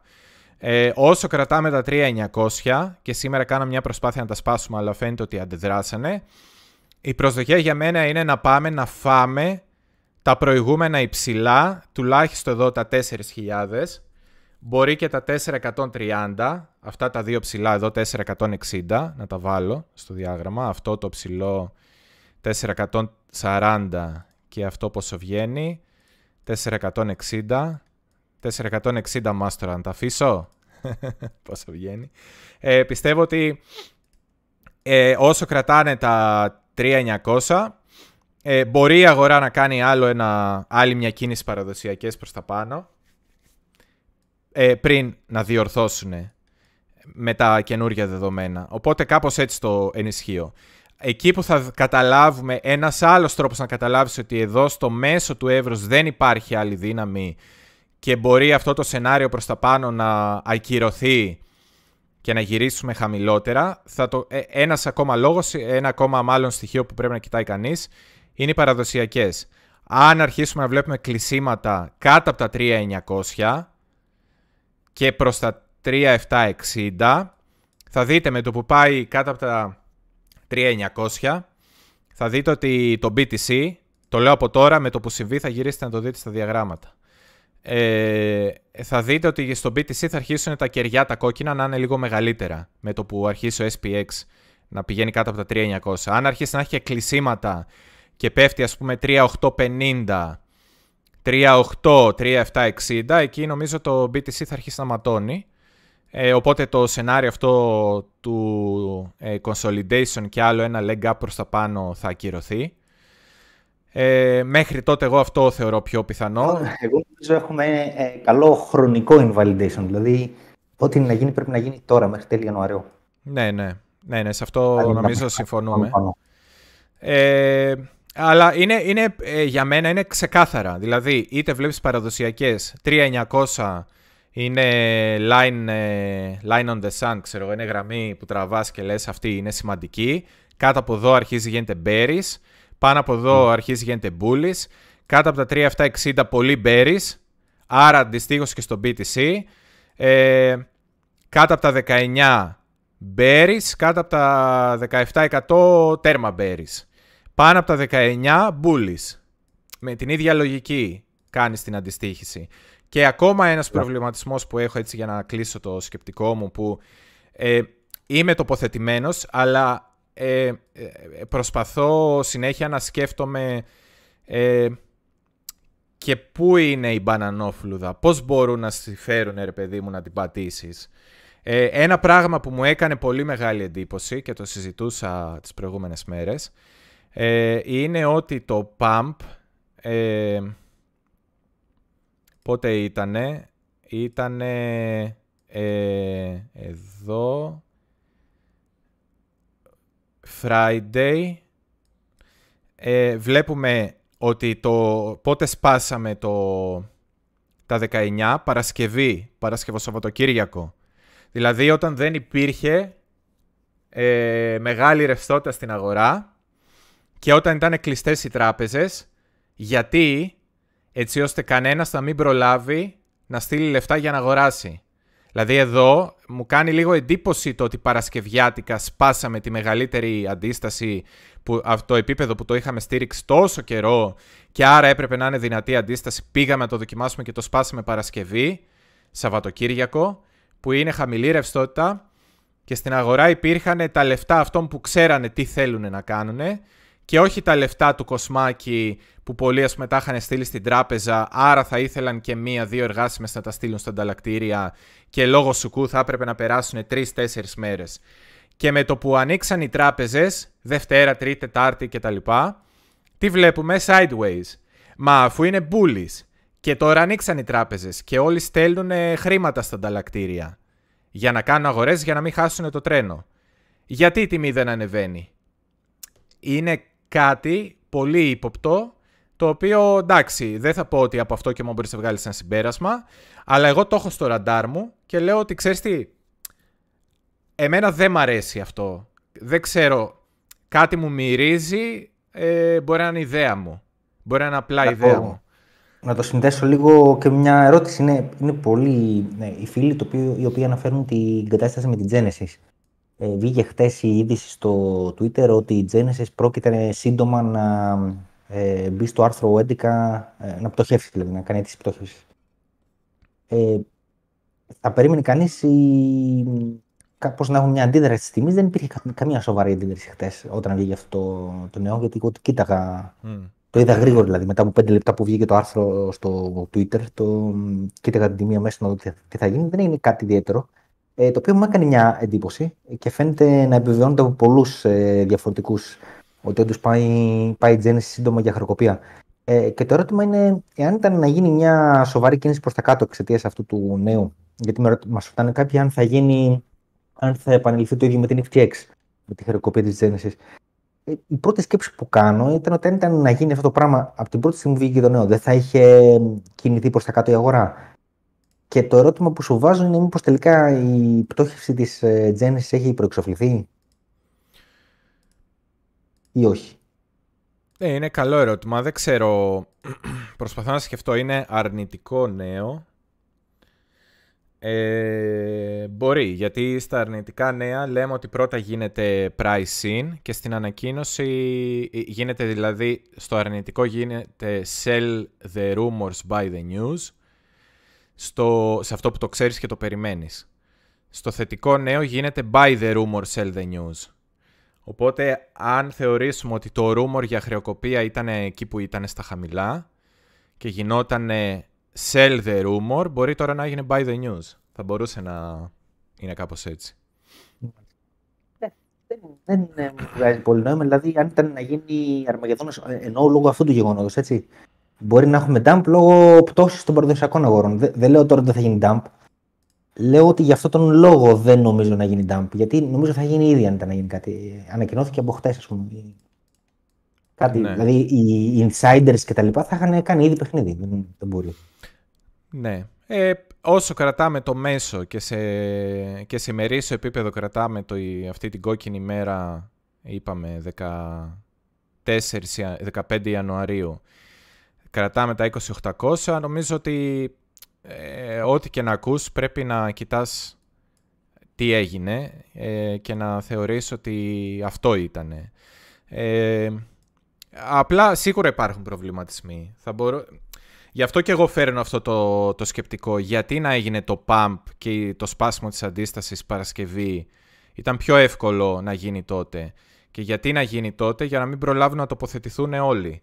Να τους αναγκάσουν να τοποθετηθούν δηλαδή σε ψηλές τιμές. Ε, αυτοί που ξεκίνησαν το pump αγοράσανε χαμηλά και αγοράζανε στα χαμηλά του pump. Τώρα οποιονδήποτε θέλει να μπει από εδώ και πέρα τον αναγκάζουν να μπει ε, σε αντίσταση πάνω για να βοηθήσει την ναι. τιμή να πάει πιο ψηλά. Ό,τι λοιπόν. έγινε δηλαδή και εδώ. Το ίδιο δεν έγινε σε αυτή την πτώση. Αυτή η πτώση πότε έγινε; Σάββατο. Ναι, ναι. Ε, ήταν αυτή... ξημερώματα Σαββάτο ξημερώματα Κυριακή, δεν, δεν θυμάμαι. Ήταν Σαββατοκύριακος, ναι. Ε, 4 Δεκεμβρίου, Σάββατο. Αυτή, αυτές οι κινήσεις, ε, εδώ, ε, πού ήταν, ε, όχι, σε αυτήν ήταν ε, που είχαμε βρει το bottom και αυτό ήταν Σάββατο. Δηλαδή, ίσως να είναι τώρα το αντίστροφο, κατάλαβες, να είναι ότι Παρασκευή, Παρασκευή ξεκίνησε εδώ το σπάσιμο και το κάνανε έτσι για τους ίδιους λόγους που έγινε στην πτώση να γίνει τώρα στην άνοδο. Λοιπόν, για να ικανοποιήσουμε και κάποια σχόλια, ερωτήματα που το βάζουν πολύ, για να δώσουμε λίγο το, το share πάλι. Ναι. Λοιπόν, μας ρωτάνε σε ποιο στάδιο είμαστε της ε, αγοράς. Κάτσε να μην και λίγο. Ε, λοιπόν, ε, θα σε ρωτήσω και εσένα, Αντώνη, για το πού βρισκόμαστε, αλλά από αυτό που βλέπω και καταλαβαίνω εγώ, υπάρχουν τρεις πιθανότητες. Και μετά θα πω ποιες είναι. Ε, μάλλον τρία ενδεχόμενα και μετά θα πω τι, ποια είναι, ποιο είναι το πιο πιθανό. Λοιπόν, υπάρχει ένα ενδεχόμενο να είμαστε ίσως κάπου εδώ ή κάπου εδώ είναι το δύο. Ε, να, το, να το πω εδώ. Μετά το anger, δηλαδή, να έχουμε το, το πρώτο ε, bounce. Υπάρχει μια πιθανότητα να έχουμε βρει τον πάτο και να είμαστε εδώ. Σε, αυτό το, σε αυτή την, την άνοδο.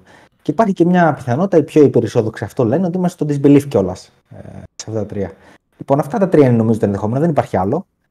Ε, ναι. Εγώ αποδίδω μεγαλύτερες πιθανότητες να είμαστε εδώ. Να έχουμε μεν βρει τον πάτο, αλλά να είμαστε εδώ και να έχουμε ακόμα λίγο περιδίνηση, ξέρεις. Ε, έχουμε ακόμα λίγο πράγμα. Αχα. Ε, εγώ δίνω δύο πιθανότητες. Η μία να είμαστε εκεί που είπες μετά το Anger και η άλλη να είμαστε εδώ που δείχνεις τώρα. Στο... Το, το disbelief δηλαδή δεν το πιστεύεις καθόλου. Ε, ε, κοίτα, έχει αρχίσει το disbelief. Ε, είμαστε, βασικά σκέφτομαι ότι είμαστε μετά το depression, γιατί η depression ήταν εκεί που δεν ασχολούνταν κανένας τρεις εβδομάδες. Ε, οπότε το depression είναι αυτό το sideways που βλέπαμε εκεί στα 16 με 17. Ε, αυτά εκεί που είναι οι γραμμούλες σου κόκκινες πορτοκαλί, πριν αρχίσουν να γίνονται μπλε, είναι το depression που ήμασταν 16 με 17. Και τώρα έχουμε αρχίσει να είμαστε μέσα στο disbelief και γίνεται ένα squeeze μετά το άλλο. Α, α, τώρα, ότι είμαστε κάπου εκεί. Οπότε θεωρώ ότι ή είμαστε εκεί που έχουν αρχίσει οι γραμμές σιγά σιγά να γίνονται μπλε και όλοι είναι σε disbelief σιγά σιγά. Ε, όχι σιγά σιγά. Ε, ε, πιστεύω ήδη υπάρχει πολύ disbelief. Αν δηλαδή είμαστε εκεί. Ε, Αλλιώς να είμαστε μετά το Anger εκεί στην κορυφή. Γιατί η αλήθεια είναι ότι όταν πέσαμε στα ε, 15.800 και στα 15.500 είδα πάρα πολύ εκνευρισμό. Είδα μέχρι και, μέχρι και φίλους ε, παλιούς να είναι πολύ ευέξαπτοι και να μην μπορείς να τους μιλήσεις ρε παιδί μου. Να, να, ε, είναι πολύ εύκολο να σαρπάξουν από τα μούτρα. Για να σου πούνε ναι, ναι, α, γιατί πήγες πούμε κάτι να τους πεις και θεωρούσαν ότι πας να τους την πεις, όχι απλά κάτι να τους πεις και σε πέραν από τα μούτρα. Οπότε είδα πολύ άγκερ εκεί στα 15,5. Ε, γι' αυτό λέω ότι και ε, δεν δίνω τρεις πιθανότητες, λέω ότι είμαστε ή μετά το Anger ή στην αρχή του Disbelief. Δεν έχει κορυφωθεί δηλαδή, δεν είμαστε στην κορυφή του Disbelief εκεί στο τέρμα μπλε, ότι είμαστε λίγο πιο πριν της κορυφής του Disbelief. Εγώ, εγώ εντάξει θα επιλέξω λίγο αυτό το κομμάτι εδώ πέρα. Γιατί ας πούμε η υποψία μου είναι ότι έχουμε δει τον πάτο, ότι εδώ ήταν τα 15.800 και άρα είμαστε στο πρώτο απότομο bounce μετά τον πάτο. Κάπως, κάπως έτσι το, το βλέπω εδώ πέρα. Τώρα για ποιο λόγο λέει το, το depression εδώ δεν ξέρω, γιατί εδώ ήδη έχει αρχίσει να ανεβαίνεις. Το depression είναι εκεί που είναι πλάγια, πριν το D. Πριν το ναι, D που είναι... Το depression, το depression νομίζω θα πρέπει να το γράψουν μεταξύ του Άγκερ και του, και του Πάτο. Έτσι, γιατί κάπου εδώ το depression. Ε, depression είναι εκεί που δεν κινείται τίποτα νομίζω. δεν ξέρω. Ε, ναι. Ναι, το Εγώ, depress... εγώ, τέλος πάντων, εμένα- εμένα η υποψία μου είναι ότι έχουμε βρει τον πάτο να επαναλάβω και ότι είναι το πρώτο bounce με, ε, μετά αφού έχουμε βρει τον πάτο κάπου εδώ. Αλλά έχουμε ακόμα λίγο ταλαιπωρία. Βλέπεις εδώ πάνω κάτω ζυγσάκ, έχεις λίγο ταλαιπωρία ακόμα. Ναι, Ε, αλλά χωρίς να βρεις καινούριο πάτο. Αυτό εννοώ ταλαιπωρία. ναι, ναι. Ε, Ε, εντάξει, θα είναι, δούμε. είναι πιθανό, ναι. Και εγώ αυτά τα Εντάξει, δύο ναι. σημεία δεν μπορώ να σκεφτώ κάτι άλλο. Ε, Ναι. Μιας και μας ρωτήσανε, και είναι αρκετοί που μας ρωτάνε σε ποιο σημείο βρισκόμαστε. Λοιπόν, να δούμε λίγο άλλα σχόλια. ναι. Άμα θες πάρε το. Ε, α, να δείξω λίγο και το Total Market Cap ε, που είχε και αυτό Α, ναι. ωραία εικόνα. Ε, το Total Market Cap είχε αρ- αρκετά καλή εικόνα τελικά στο, στην κάτω περιοχή στο bottom γιατί ε, σου, σου έδωσε ποιο είναι το ρίσκο σου, έκανες δηλαδή ένα χαμηλό στα 750 ε, δις το έκανες κλείσιμο από κάτω, άρα αυτό καθόρισε το κλείσιμο από κάτω, καθόρισε ποιο είναι το ρίσκο σου. Δηλαδή ότι αν πας κάτω από εκεί πρέπει να βγεις, θα πάμε πιο χαμηλά. Και οι αγορές ήταν που έδωσε πάλι εκεί στα, το retest πάνω στα 754-755 δις. Έκανε δύο retest, τα οποία ήταν για αγορά. Δηλαδή τελικά το market cap, το total market cap δίνει ωραία signals, παρότι έχει μέσα και τα stable coins. Και τώρα ουσιαστικά αυτό που έχουμε κάνει και εδώ υπάρχει ένα εύρος. Εδώ έχω το χαμηλό του εύρος, το υψηλό του εύρος και τώρα είμαστε ακριβώς στο μέσο του εύρο. Και βρίσκουμε αντίσταση ακριβώς στο μέσο του εύρο.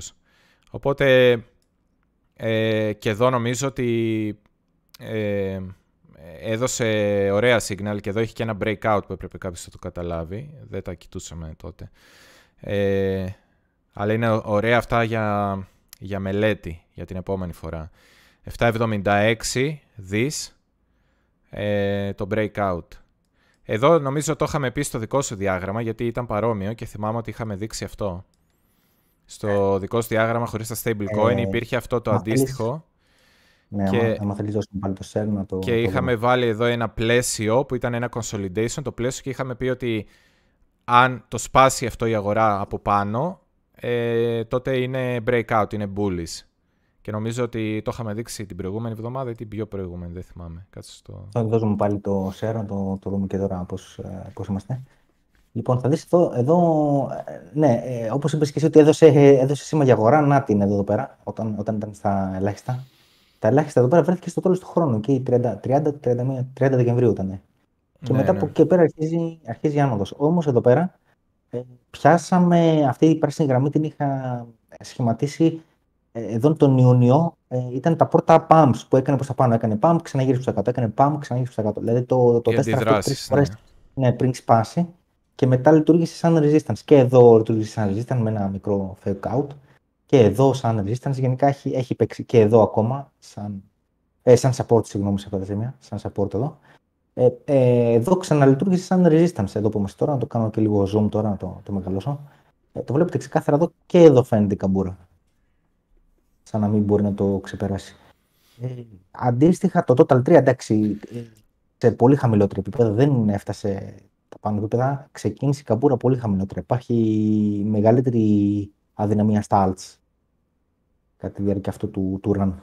Ε, είναι, Ε, αλλά είναι νομίζω- λογικό. Είναι αυτό που πιστεύω ότι σε κάθε leg up θα τρέχει πρώτα το BTC και πιστεύω τα άλλα θα τρέξουν αν τελικά γίνει άλλο ένα leg up, άλλη μια κίνηση προς τα πάνω. Μετά τη μεγάλη διόρθωση θα τρέξουν τα alts. Αφού θα ξέρουμε ότι τελικά έχουμε βρει το bottom, μετά την πρώτη μεγάλη διόρθωση του BTC, τότε θα τρέξουν τα alts. Ε, νομίζω τον πρώτο λόγο τώρα θα το έχει το BTC, δεν ξέρω, άποψή μου. Ε, στο πρώτο διάγραμμα πάντως αυτό είναι το πρώτο. Όχι, το άλλο με την πράσινη γραμμή που είχες δείξει. Ε, Αυτό είναι; Το, ναι, είναι το total. Μην, αυτό ναι, είναι. δεν υπάρχει. Ε, Απλά το, το κάνω πολύ zoom, δεν ξέρω, για κάποιο α. λόγο δεν φαίνεται, δεν φαίνεται καλά. Ε, εκεί μεταξύ αρχές Δεκεμβρίου και ξέρω εγώ 15 Δεκεμβρίου, τα κεράκια όλα που είναι στη σειρά το ένα δίπλα στο άλλο, αυτά, Καλά. αυτή η περιοχή, άμα τα βάλεις όλα μέσα σε ένα πλαίσιο, ε, θα δεις ότι δίνουν το επίπεδο, το οποίο ήταν ας πούμε αυτό το, ε, το congestion που λέγω, η συμφόρηση που συμβαίνει πριν αποφασίσει η αγορά να πάει κάτω. Ε, οπότε αφού αυτή η περιοχή αποφάσισε να ρίξει την αγορά χαμηλά εκεί στις 10 18 πόσο είναι Δεκεμβρίου να αρχίσει η πτώση, 15, 16, ναι. ναι. ναι, ε, σημαίνει ότι από τη στιγμή που θα πηγαίναμε πάνω από αυτά τα κεράκια, όλη από κάτω κίνηση, το bias, το bearish δηλαδή, η προσδοκία, η bearish από κάτω, αντιστρέφεται. Οπότε αυτό είναι που βλέπουμε εδώ να γίνεται, δηλαδή έχεις ένα κερί, λογικά είναι 10, κατά τις 12 Ιανουαρίου, για πάνε λίγο εκεί προς τις 12 Ιανουαρίου. 12 Ιανουαρίου είναι... Αυτό, ε, 11, 11. 11 ναι. Άμα δεις το, κλείσιμο, μπράβο, το κλείσιμο αυτού του κεριού στα 720 billion είναι πάνω από αυτή την περιοχή που περιγράφω μέσα στο Δεκέμβριο, αρχές Δεκεμβρίου. Οπότε ναι. είναι ε, το breakout που εκεί σηματοδοτεί ρε παιδί μου ότι αντιστράφηκε η προσδοκία η bearish που υπήρχε μέχρι τώρα και εκεί είναι ε, ίσως το τελευταίο καλό entry, να το πω έτσι. Ε, παρότι θεωρητικά φαίνεται ότι από πάνω σου μετά έχεις άλλα resistances, νομίζω ότι είναι, ε, είναι αρκετά καλό ε, σαν entry. Λοιπόν, ωραία. Να δούμε άλλα σχόλια τώρα.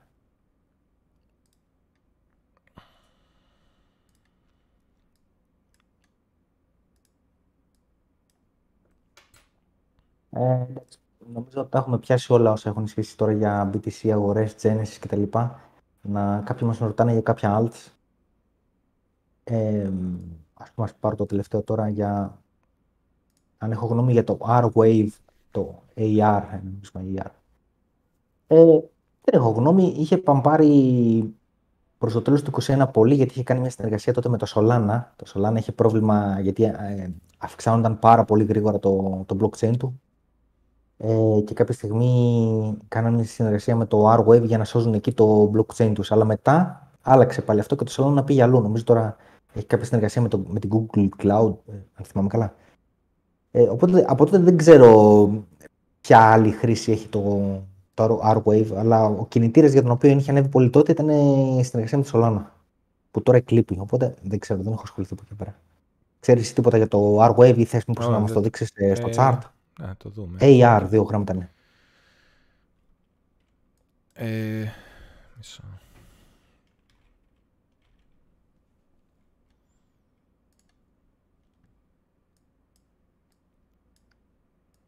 Αυτό. AR USD. Αυτό είναι. Αυτό είναι. Ε, σαν να έχει τρέξει ήδη. Δηλαδή... Δεν ξέρω για ποιο λόγο κάποιος να... Ε, γιατί να αγοράσεις αυτό το project και να μην μπεις σε ένα φρέσκο project με το ίδιο σκεπτικό, με το, με το ίδιο θεμα, ίδια θεματολογία και να μπεις σε ένα project που έχει ναι. κάνει ήδη ε... Ε, συμφωνούμε, απλά το λέω με την επιφύλαξη ότι επειδή δεν έχουμε παρακολουθήσει το συγκεκριμένο project, δεν ξέρουμε τι κάνει κάνει συνεργασίες, κάνει, δεν ξέρω, αν κάνει πράγματα τα οποία ο φίλος τα θεωρεί ότι είναι σημαντικά. Ακόμα είναι σε. Λόγω το βλέπει, εντάξει, αλλά εμεί δεν, δεν το ξέρουμε γιατί δεν το έχουμε παρακολουθήσει. Ακόμα είναι σε downtrend. Δεν έχει σπάσει η δομή. Ακόμα η δομή είναι ναι. χαμηλότερα, χαμηλά, χαμηλότερα, ψηλά. Έχει τρέξει απίστευτα πολύ.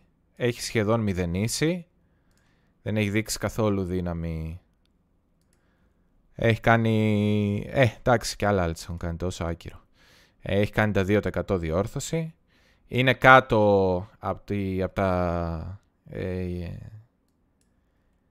από τη γέννησή του σε τιμή και κάτω από τα χαμηλά που έκανε πριν το μεγάλο ράλι. Δεν ξέρω γενικά ποιο είναι το ωραίο σε αυτό το... Δηλαδή εγώ θα προτιμούσα να βρω ένα... Και όχι τώρα. Τώρα θα περίμενα κινήσεις BTC. Ε, για να μπω σε τέτοιο alt, εγώ το, την έχω πει τη λογική μου. Θα περίμενα να καβαλήσω το κύμα με BTC, το πρώτο, και μόλις πραγματικά ανοίξει η όρεξη της αγοράς για ρίσκο, εκεί να αρχίσω να ψάχνω ε, ποιο είναι το νέο hot ε, project το οποίο θα είναι τώρα, ξέρω εγώ, παίζει πολύ και αυτό το καιρό, όχι το, ε, το AR, όχι το VR, όχι το AI, όχι το ένα, όχι το άλλο όχι τα games, όχι τα NFT και να κοιτάξω ας πούμε τότε να, να κάνω τοποθετήσεις σε τέτοια project. Αν έψαχνα τώρα να κάνω ντε και καλά σε κάποιο project ε, alt τοποθέτηση θα πήγαινα σε ένα λίγο large cap, σε ένα πιο σίγουρο ρε παιδί μου, με standard fundamentals που τα ξέρω, δοκιμασμένο, πιστεύεις ρε παιδί μου ότι δεν θα σου κάνει 1200 επί που έκανε αυτό, αλλά θα σου κάνει ένα ταπεινό 10-15 επί στον επόμενο κύκλο, σε ένα καλό επόμενο κύκλο. Εκεί θα πήγαινα εγώ, αν σώνει και καλά ήθελα να πάρω alt αυτή τη στιγμή. Τα, τα DGen που θα μου έκαναν πάνω από 20 επί, ε, θα τα έψαχνα λίγο αργότερα. Ε, υπάρχει μια... Αν, αν και συμφωνώ, ε, σαν ε, φιλοσοφία, από εκεί πέρα έχουμε ένα invalidation σε αυτό. Ε, θυμάσαι που είχαμε πει εδώ και καιρό ότι ξέρεις, στον επόμενο κύκλο λέγαμε Α, τι μπορεί να τρέξει, τι μπορεί να κάνει hype όπως έκανε στον προηγούμενο το mm. Metaverse. Και λέγαμε τα AI, επειδή είναι τώρα το OpenAI, το ChatGPT και αυτά.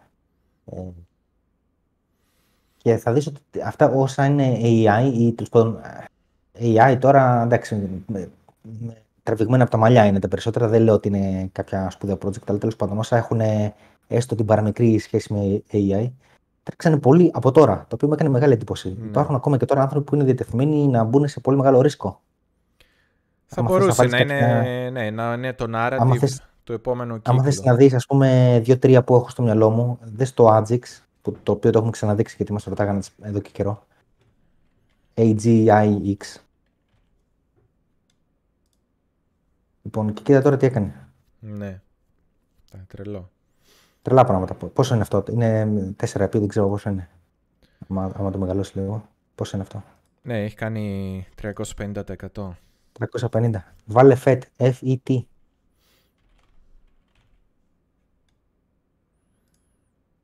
Ναι, και αυτό. Για δεις αυτό. Κάτι αντίστοιχο πρέπει να έχει κάνει και αυτό. Αυτά νομίζω τώρα είναι όλα hype ε, ε, chat GPT. Είναι. Ναι, ναι, ναι, ναι, ξεκάθαρα. Ε, είναι και μας πέρασε από το μυαλό ότι αυτό θα δημιουργήσει hype σε όλα αυτά. Βάλε και το Ocean, το οποίο είναι πιο, έχει πιο μεγαλύτερο market cap από αυτά, νομίζω. Α, αυτό έκανε μικρότερο hype, εντάξει. Ε, Τέλος πάντων, να μην τα πάρουμε όλα. Υπάρχουν και άλλα. Δεν είναι μόνο αυτά τα τρία, είναι ξέρω, καμιά δεκαριά. Ε, σαν κατηγορία τρέξαν όλα. Και ενώ, ενώ μας πέρασε το μυαλό ότι ξέρεις τώρα με το OpenAI θα, από εδώ και πέρα μπορεί να κάνει hype αυτό. Εμένα δεν μου πέρασε με τίποτα από το μυαλό ότι μέσα σε αυτό το κλίμα τώρα είναι που θα πάνε αυτοί να πάρουν ρίσκο. Βέβαια, εντάξει, αυτά έχουν και μικρή ρευστότητα, οπότε με, με λίγα κεφάλαια ανεβαίνουν. Αλλά ακόμα και έτσι μου κάνει μεγάλη εντύπωση. Φαίνεται ότι σε όποια στιγμή και να είναι η αγορά, τελικά, αυτό καταλαβαίνω, πάντα υπάρχουν κάποιοι που είναι διατεθειμένοι να πάρουν πολύ μεγάλα ρίσκα. Οπότε αυτό ίσως ακυρώνει λίγο τη σκέψη που λέγαμε πριν, ότι ξέρεις, δεν είναι τώρα η ώρα. Εντάξει, το καταλαβαίνω, δεν είναι τώρα η ώρα, αλλά εν μέρει είναι και τώρα η ώρα. Ναι, αλλιώ ε, ψάξε πάρα πολύ καλά τα fundamentals και ψάξει ας πούμε στο αντικείμενό του ένα project που να διαφέρει από τα άλλα ρε παιδί μου. Πώς, ε, πούμε... τώρα ξέρεις, όλα, όλα, αυτά που βλέπουμε τώρα, εντάξει τώρα τι fundamentals να έχουν, σου λέω είναι όλα τραβηγμένα από τα μαλλιά είναι καθαρά hype. Δεν είναι θέμα fundamentals οι κινήσεις που κάνουν αυτές, αυτά τα, αυτή η κατηγορία. Ε, δηλαδή αυτή, αυτή η κίνηση που κάνουν θυμίζει εποχές bull market, έτσι. Ναι. Δεν μπορεί ο τώρα να σου κάνει 350% μέσα σε μια-δύο εβδομάδες μέσα σε αυτό το κλίμα. Φαίνεται ότι κάποιος δεν τους επηρεάζει το, το κλίμα. Δηλαδή είναι, είναι τελείως gender, παιδί μου. Δηλαδή δεν με νοιάζει. Τώρα, τώρα θα το πάρω εγώ. τώρα είναι το chat ε, GPT, τώρα θα το πάρω κι εγώ. Δεν θα περιμένω το bull run για κάποιους. Ε, έτσι το καταλαβαίνω εγώ. Προφανώς τώρα όταν έχουν τρέξει τόσο πολύ δεν είναι να πάει να πάρει κάποιος. Δεν λέω ναι. αυτό. Ε, αυτά είναι αυτό που είπαμε και την προηγούμενη εβδομάδα. Αν καταλάβεις ότι τώρα μιλάμε για το τάδε trend, πρέπει να βρεις ε, ποιο νόμισμα αντικατοπτρίζει το συγκεκριμένο trend, ή θα είναι κάθε φορά AI ή θα είναι κάτι άλλο. Και να είσαι ο προ... από τους πρώτους και από τους γρήγορους. Και μπορεί πάλι να πάρεις mm. το λάθος project, γιατί μπορεί Εμείς τώρα είδαμε 3-4 project που τρέξανε και δεν μπορεί να έχει άλλα 20. Δεν είναι Επειδή, επειδή κανένα από αυτά δεν έχει καλά fundamentals, ε, εγώ έχω δει 2-3, κανένα από αυτά δεν με επειδή. Ε, και επειδή είδα ότι ανέβηκε όλη η κατηγορία μαζί, ε, δεν είναι ανάγκη να πάρεις το ρίσκο να πάρεις μόνο ένα από τα 10, πάρτε και τα 10, ας πούμε. Δηλαδή, αν έχεις ένα ποσό να βάλεις, κάνει το δια 10 και πάρτε το και τα 10. Ε, δεν ξέρεις ποιο θα υπεραποδώσει το άλλο. Ναι. Ε, δεν, δεν είναι και τόσο θέμα ουσίας, είναι εντελώς θέμα hype. Είναι ό, σαν όταν τρέχανε τα Metaverse, τρέχαν όλα. Δεν έχει σημασία ποιο ήταν καλύτερο από το άλλο Mm. τεχνολογικά. Και... Ε, ωραία, πάμε. Απλά εγώ ήθελα να κάνω ένα σχόλιο ότι ακόμα και σε οποιοδήποτε κλίμα και να είμαστε, βλέπω ότι πάντα υπάρχουν κάποιοι που θέλουν να πάρουν πολύ μεγάλο ρίσκο και μου έχει κάνει εντύπωση. Θα το κρατάω σαν υποσημείωση για το μέλλον. Λοιπόν, μια ερώτηση. Η Πελαγία Ασμανίδου ρωτάει αν βλέπεις την τιμή του Ethereum να ξαναπέφτει στα 1600 να ξαναπάει μάλλον στα 1600 και μετά να ξαναπέσει. Πες και Ethereum.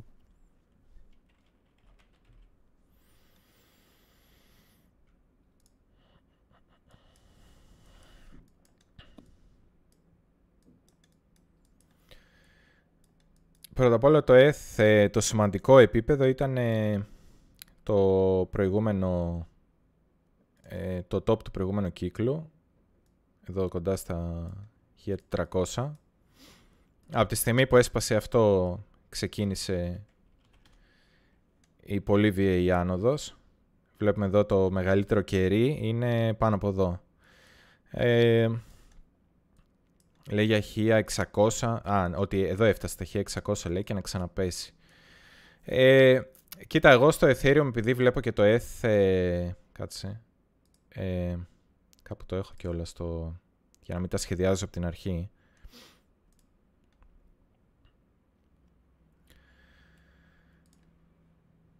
Ε, το έχω έτοιμο ή το είχα σβήσει. Ε, στο FBTC επειδή συνεχίζουμε να είμαστε ψηλά ε, και θα έπρεπε να αλλάξει, να γίνει flippening για να άμα σπάσει αυτή η δομή και επιβεβαιωθεί ας πούμε ότι κάνουμε ε, consolidation πάνω σε αντίσταση και θα σπάσουμε και θα φύγουμε πολύ ψηλά. Μετά πάμε για flipping και αλλάζουν πολλά πράγματα στην αγορά. Ε, συνεχίζω να πιστεύω και επειδή έχουμε μπροστά μας ας πούμε κάποια στιγμή το, ε, το επόμενο hard fork, το Shanghai για το που θα, γίνουν, θα μπορεί να γίνουν stake τα ETH κτλ. κτλ. Ε, ε, συνεχίζω να πιστεύω ότι δεν θα τρέξει ακόμα πάρα πολύ και ότι το BTC θα κάνει outperform. Από εκεί και πέρα για το πού μπορεί να φτάσει ε, το ETH από μόνο του. Ε, εδώ είπαμε είναι το προηγούμενο κύκλο. Έλα. Τέλος πάντων βάλτε εδώ, δεν έχει σημασία πολύ.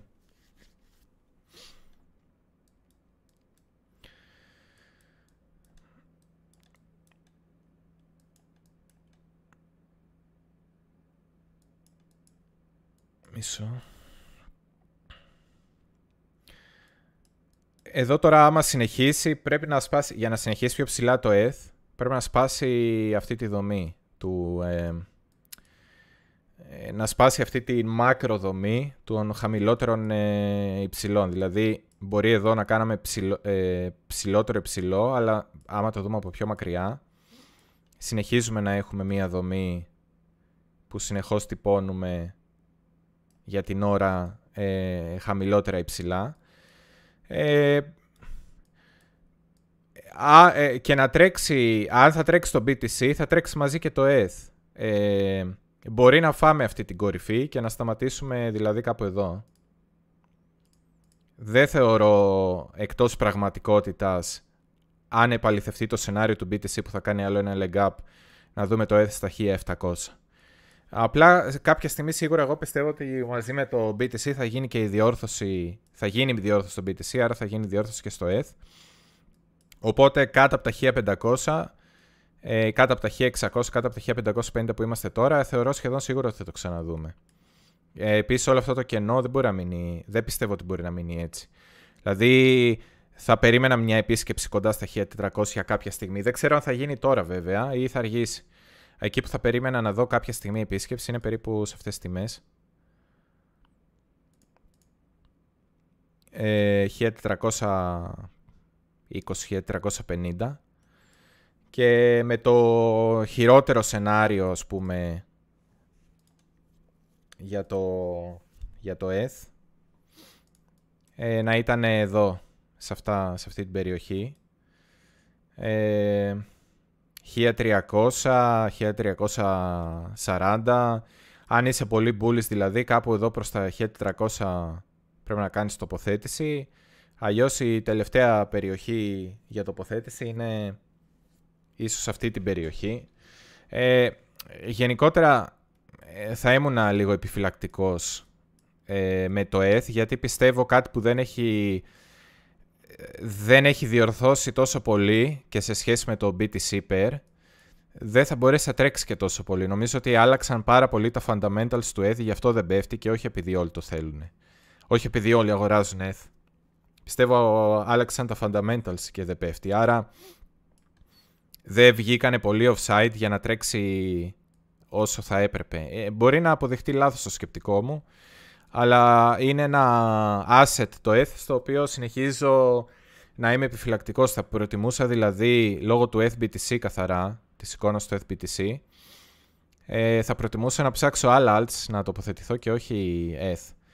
ETH θα το είχα κάτι αντίστοιχα σαν BTC. Δηλαδή... Έτσι το βλέπω και εγώ αντίστοιχο ναι, BTC. Ναι. Νομίζω είναι εγκλωβισμένο σε αυτό το range και δεν θα ξεφύγει ποτέ. Είναι... Δηλαδή, περιστασι... ναι, περιστασιακά λίγο να εκμεταλλεύεσαι την κίνηση του ενός με το άλλο. Να ναι. βλέπεις, ας πούμε, ότι. Να παρατηρ... Δηλαδή, θα ψάχνω να βρω ένα pattern και να... που να λέει, ας πούμε, ότι. Ε, Όταν είναι στο πάνω μέρος του εύρους, ε, εντάξει, ναι. πούλα το ίδιο BTC. Όταν είναι στο ναι, κάτω. Ναι. Ή, ναι, ναι, ότι πρώτα τρέχει το BTC, μετά τρέχει το ETH. Μετά πάλι θα τρέξει. Οπότε να ξέρεις, παιδί μου, πήρες την κίνηση από το. Ό,τι, έγινε, ό,τι γινόταν μεταξύ ETH και ANDA στον προηγούμενο κύκλο. Έτρεχε πρώτα το ETH και ήξερες ότι σε κάνα 15 θα τρέξει το ANDA. Ε, ναι. Και λοιπόν. όποιος έχει παρατηρήσει το pattern μπορούσε έτσι να. Κάτι τέτοιο πιστεύω ότι θα γίνει τώρα με το, Ωραία, με το ETH. Πάμε να δούμε το ANDA για το τέλος. Ε, στο μεσοδιάστημα, εγώ να απαντήσω μια ερώτηση. Ο Angel ρωτάει, ε, έχει long, λέει, το BTC από χαμηλά στην Binance και λέει σκέφτομαι να το αφήσω ανοιχτό μέχρι το 2025. Υπάρχει χρονικό όριο; Ε, χρονικό όριο δεν υπάρχει, αλλά ε, πρέπει να κοιτάξεις το founding rate, γιατί ε, εσύ που κάνεις long, όταν το founding rate είναι θετικό, πάρα να πληρώνεις. Πας στην Binance να δεις τι πληρώνεις κάθε μέρα. Ε, transaction history, δεν θυμάμαι τώρα πώς το λέει. Mm. Ε, μέσα, στο, μέσα στο trading στο, στο trading λογαριασμό σου, θα δεις πόσο founding rate πληρώνεις. Όταν είναι θετικό, πληρώνεις αφού έχεις long. Όταν είναι αρνητικό, σε πληρώνουν οι άλλοι. Αυτοί που σορτάρουν.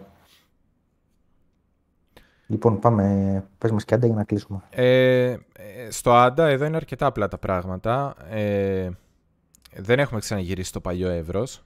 Το παλιό εύρος είναι ε, από το 0.42 μέχρι το 0.64, 0.65 αναλόγως που θα το πάρεις, 0,60.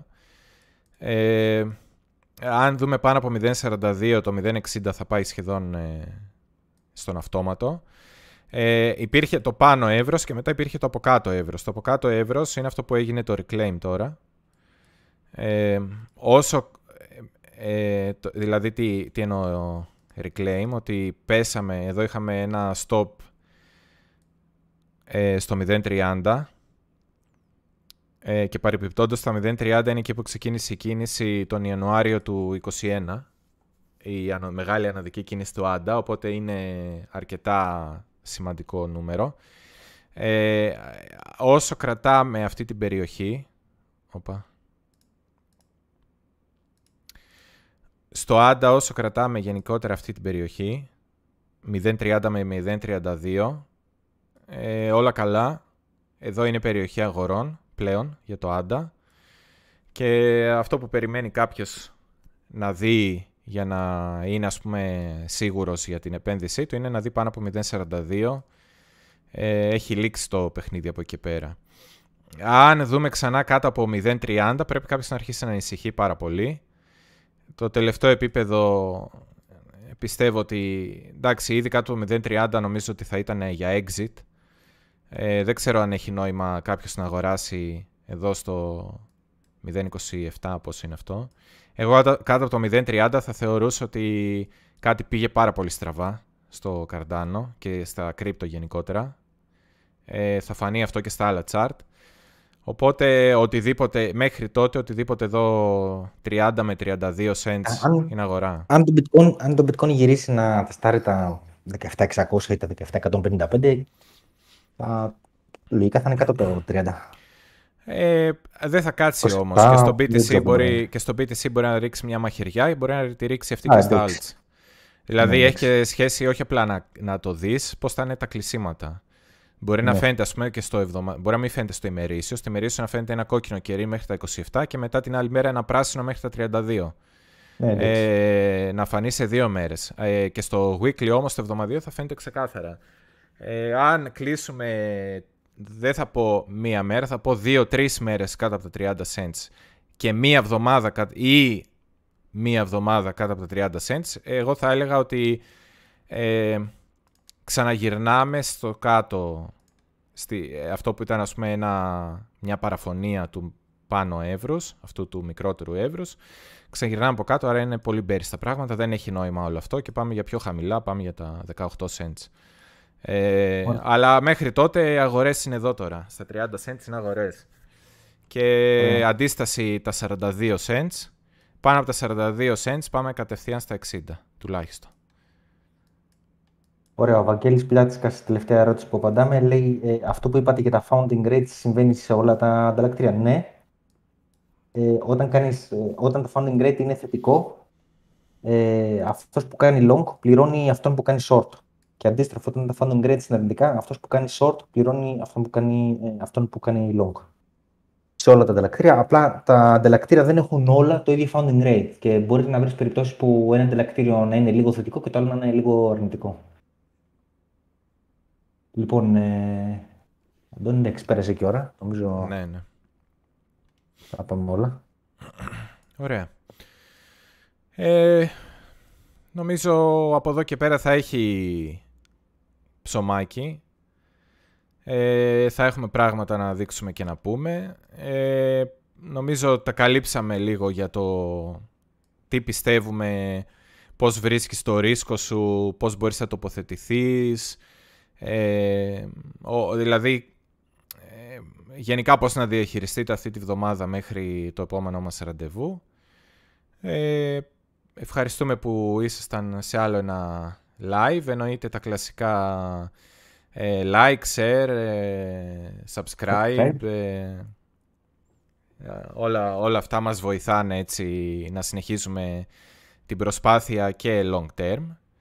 Ε, αυτό δηλαδή μας έχει κρατήσει τώρα σχεδόν ένα χρόνο. Θα κλείσουμε το Φεβρουάριο ναι. νομίζω κλείνουμε ένα χρόνο.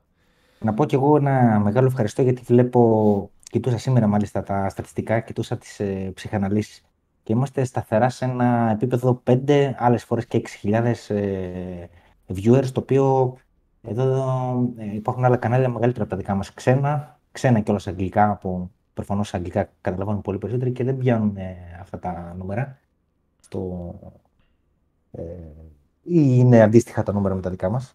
Ε, είναι και bear market, έτσι. Είναι... Ναι, ναι, μέσα στο bear market, το οποίο και αυτό ήταν μία αναμενόμενο, να το πω, δεν το περίμενα. Ε, λοιπόν, ευχαριστούμε για αυτή την ε, προτίμηση. Ε, τώρα θα τα πούμε την ε, άλλη εβδομάδα, στην άλλη εβδομάδα το δικό μου το κανάλι. Ωραία. Σε ευχαριστώ, Γιάννη, και για άλλη μια φορά. Ε, αυτά τα λέμε. Να είστε καλά. Υγεία πάνω απ' όλα.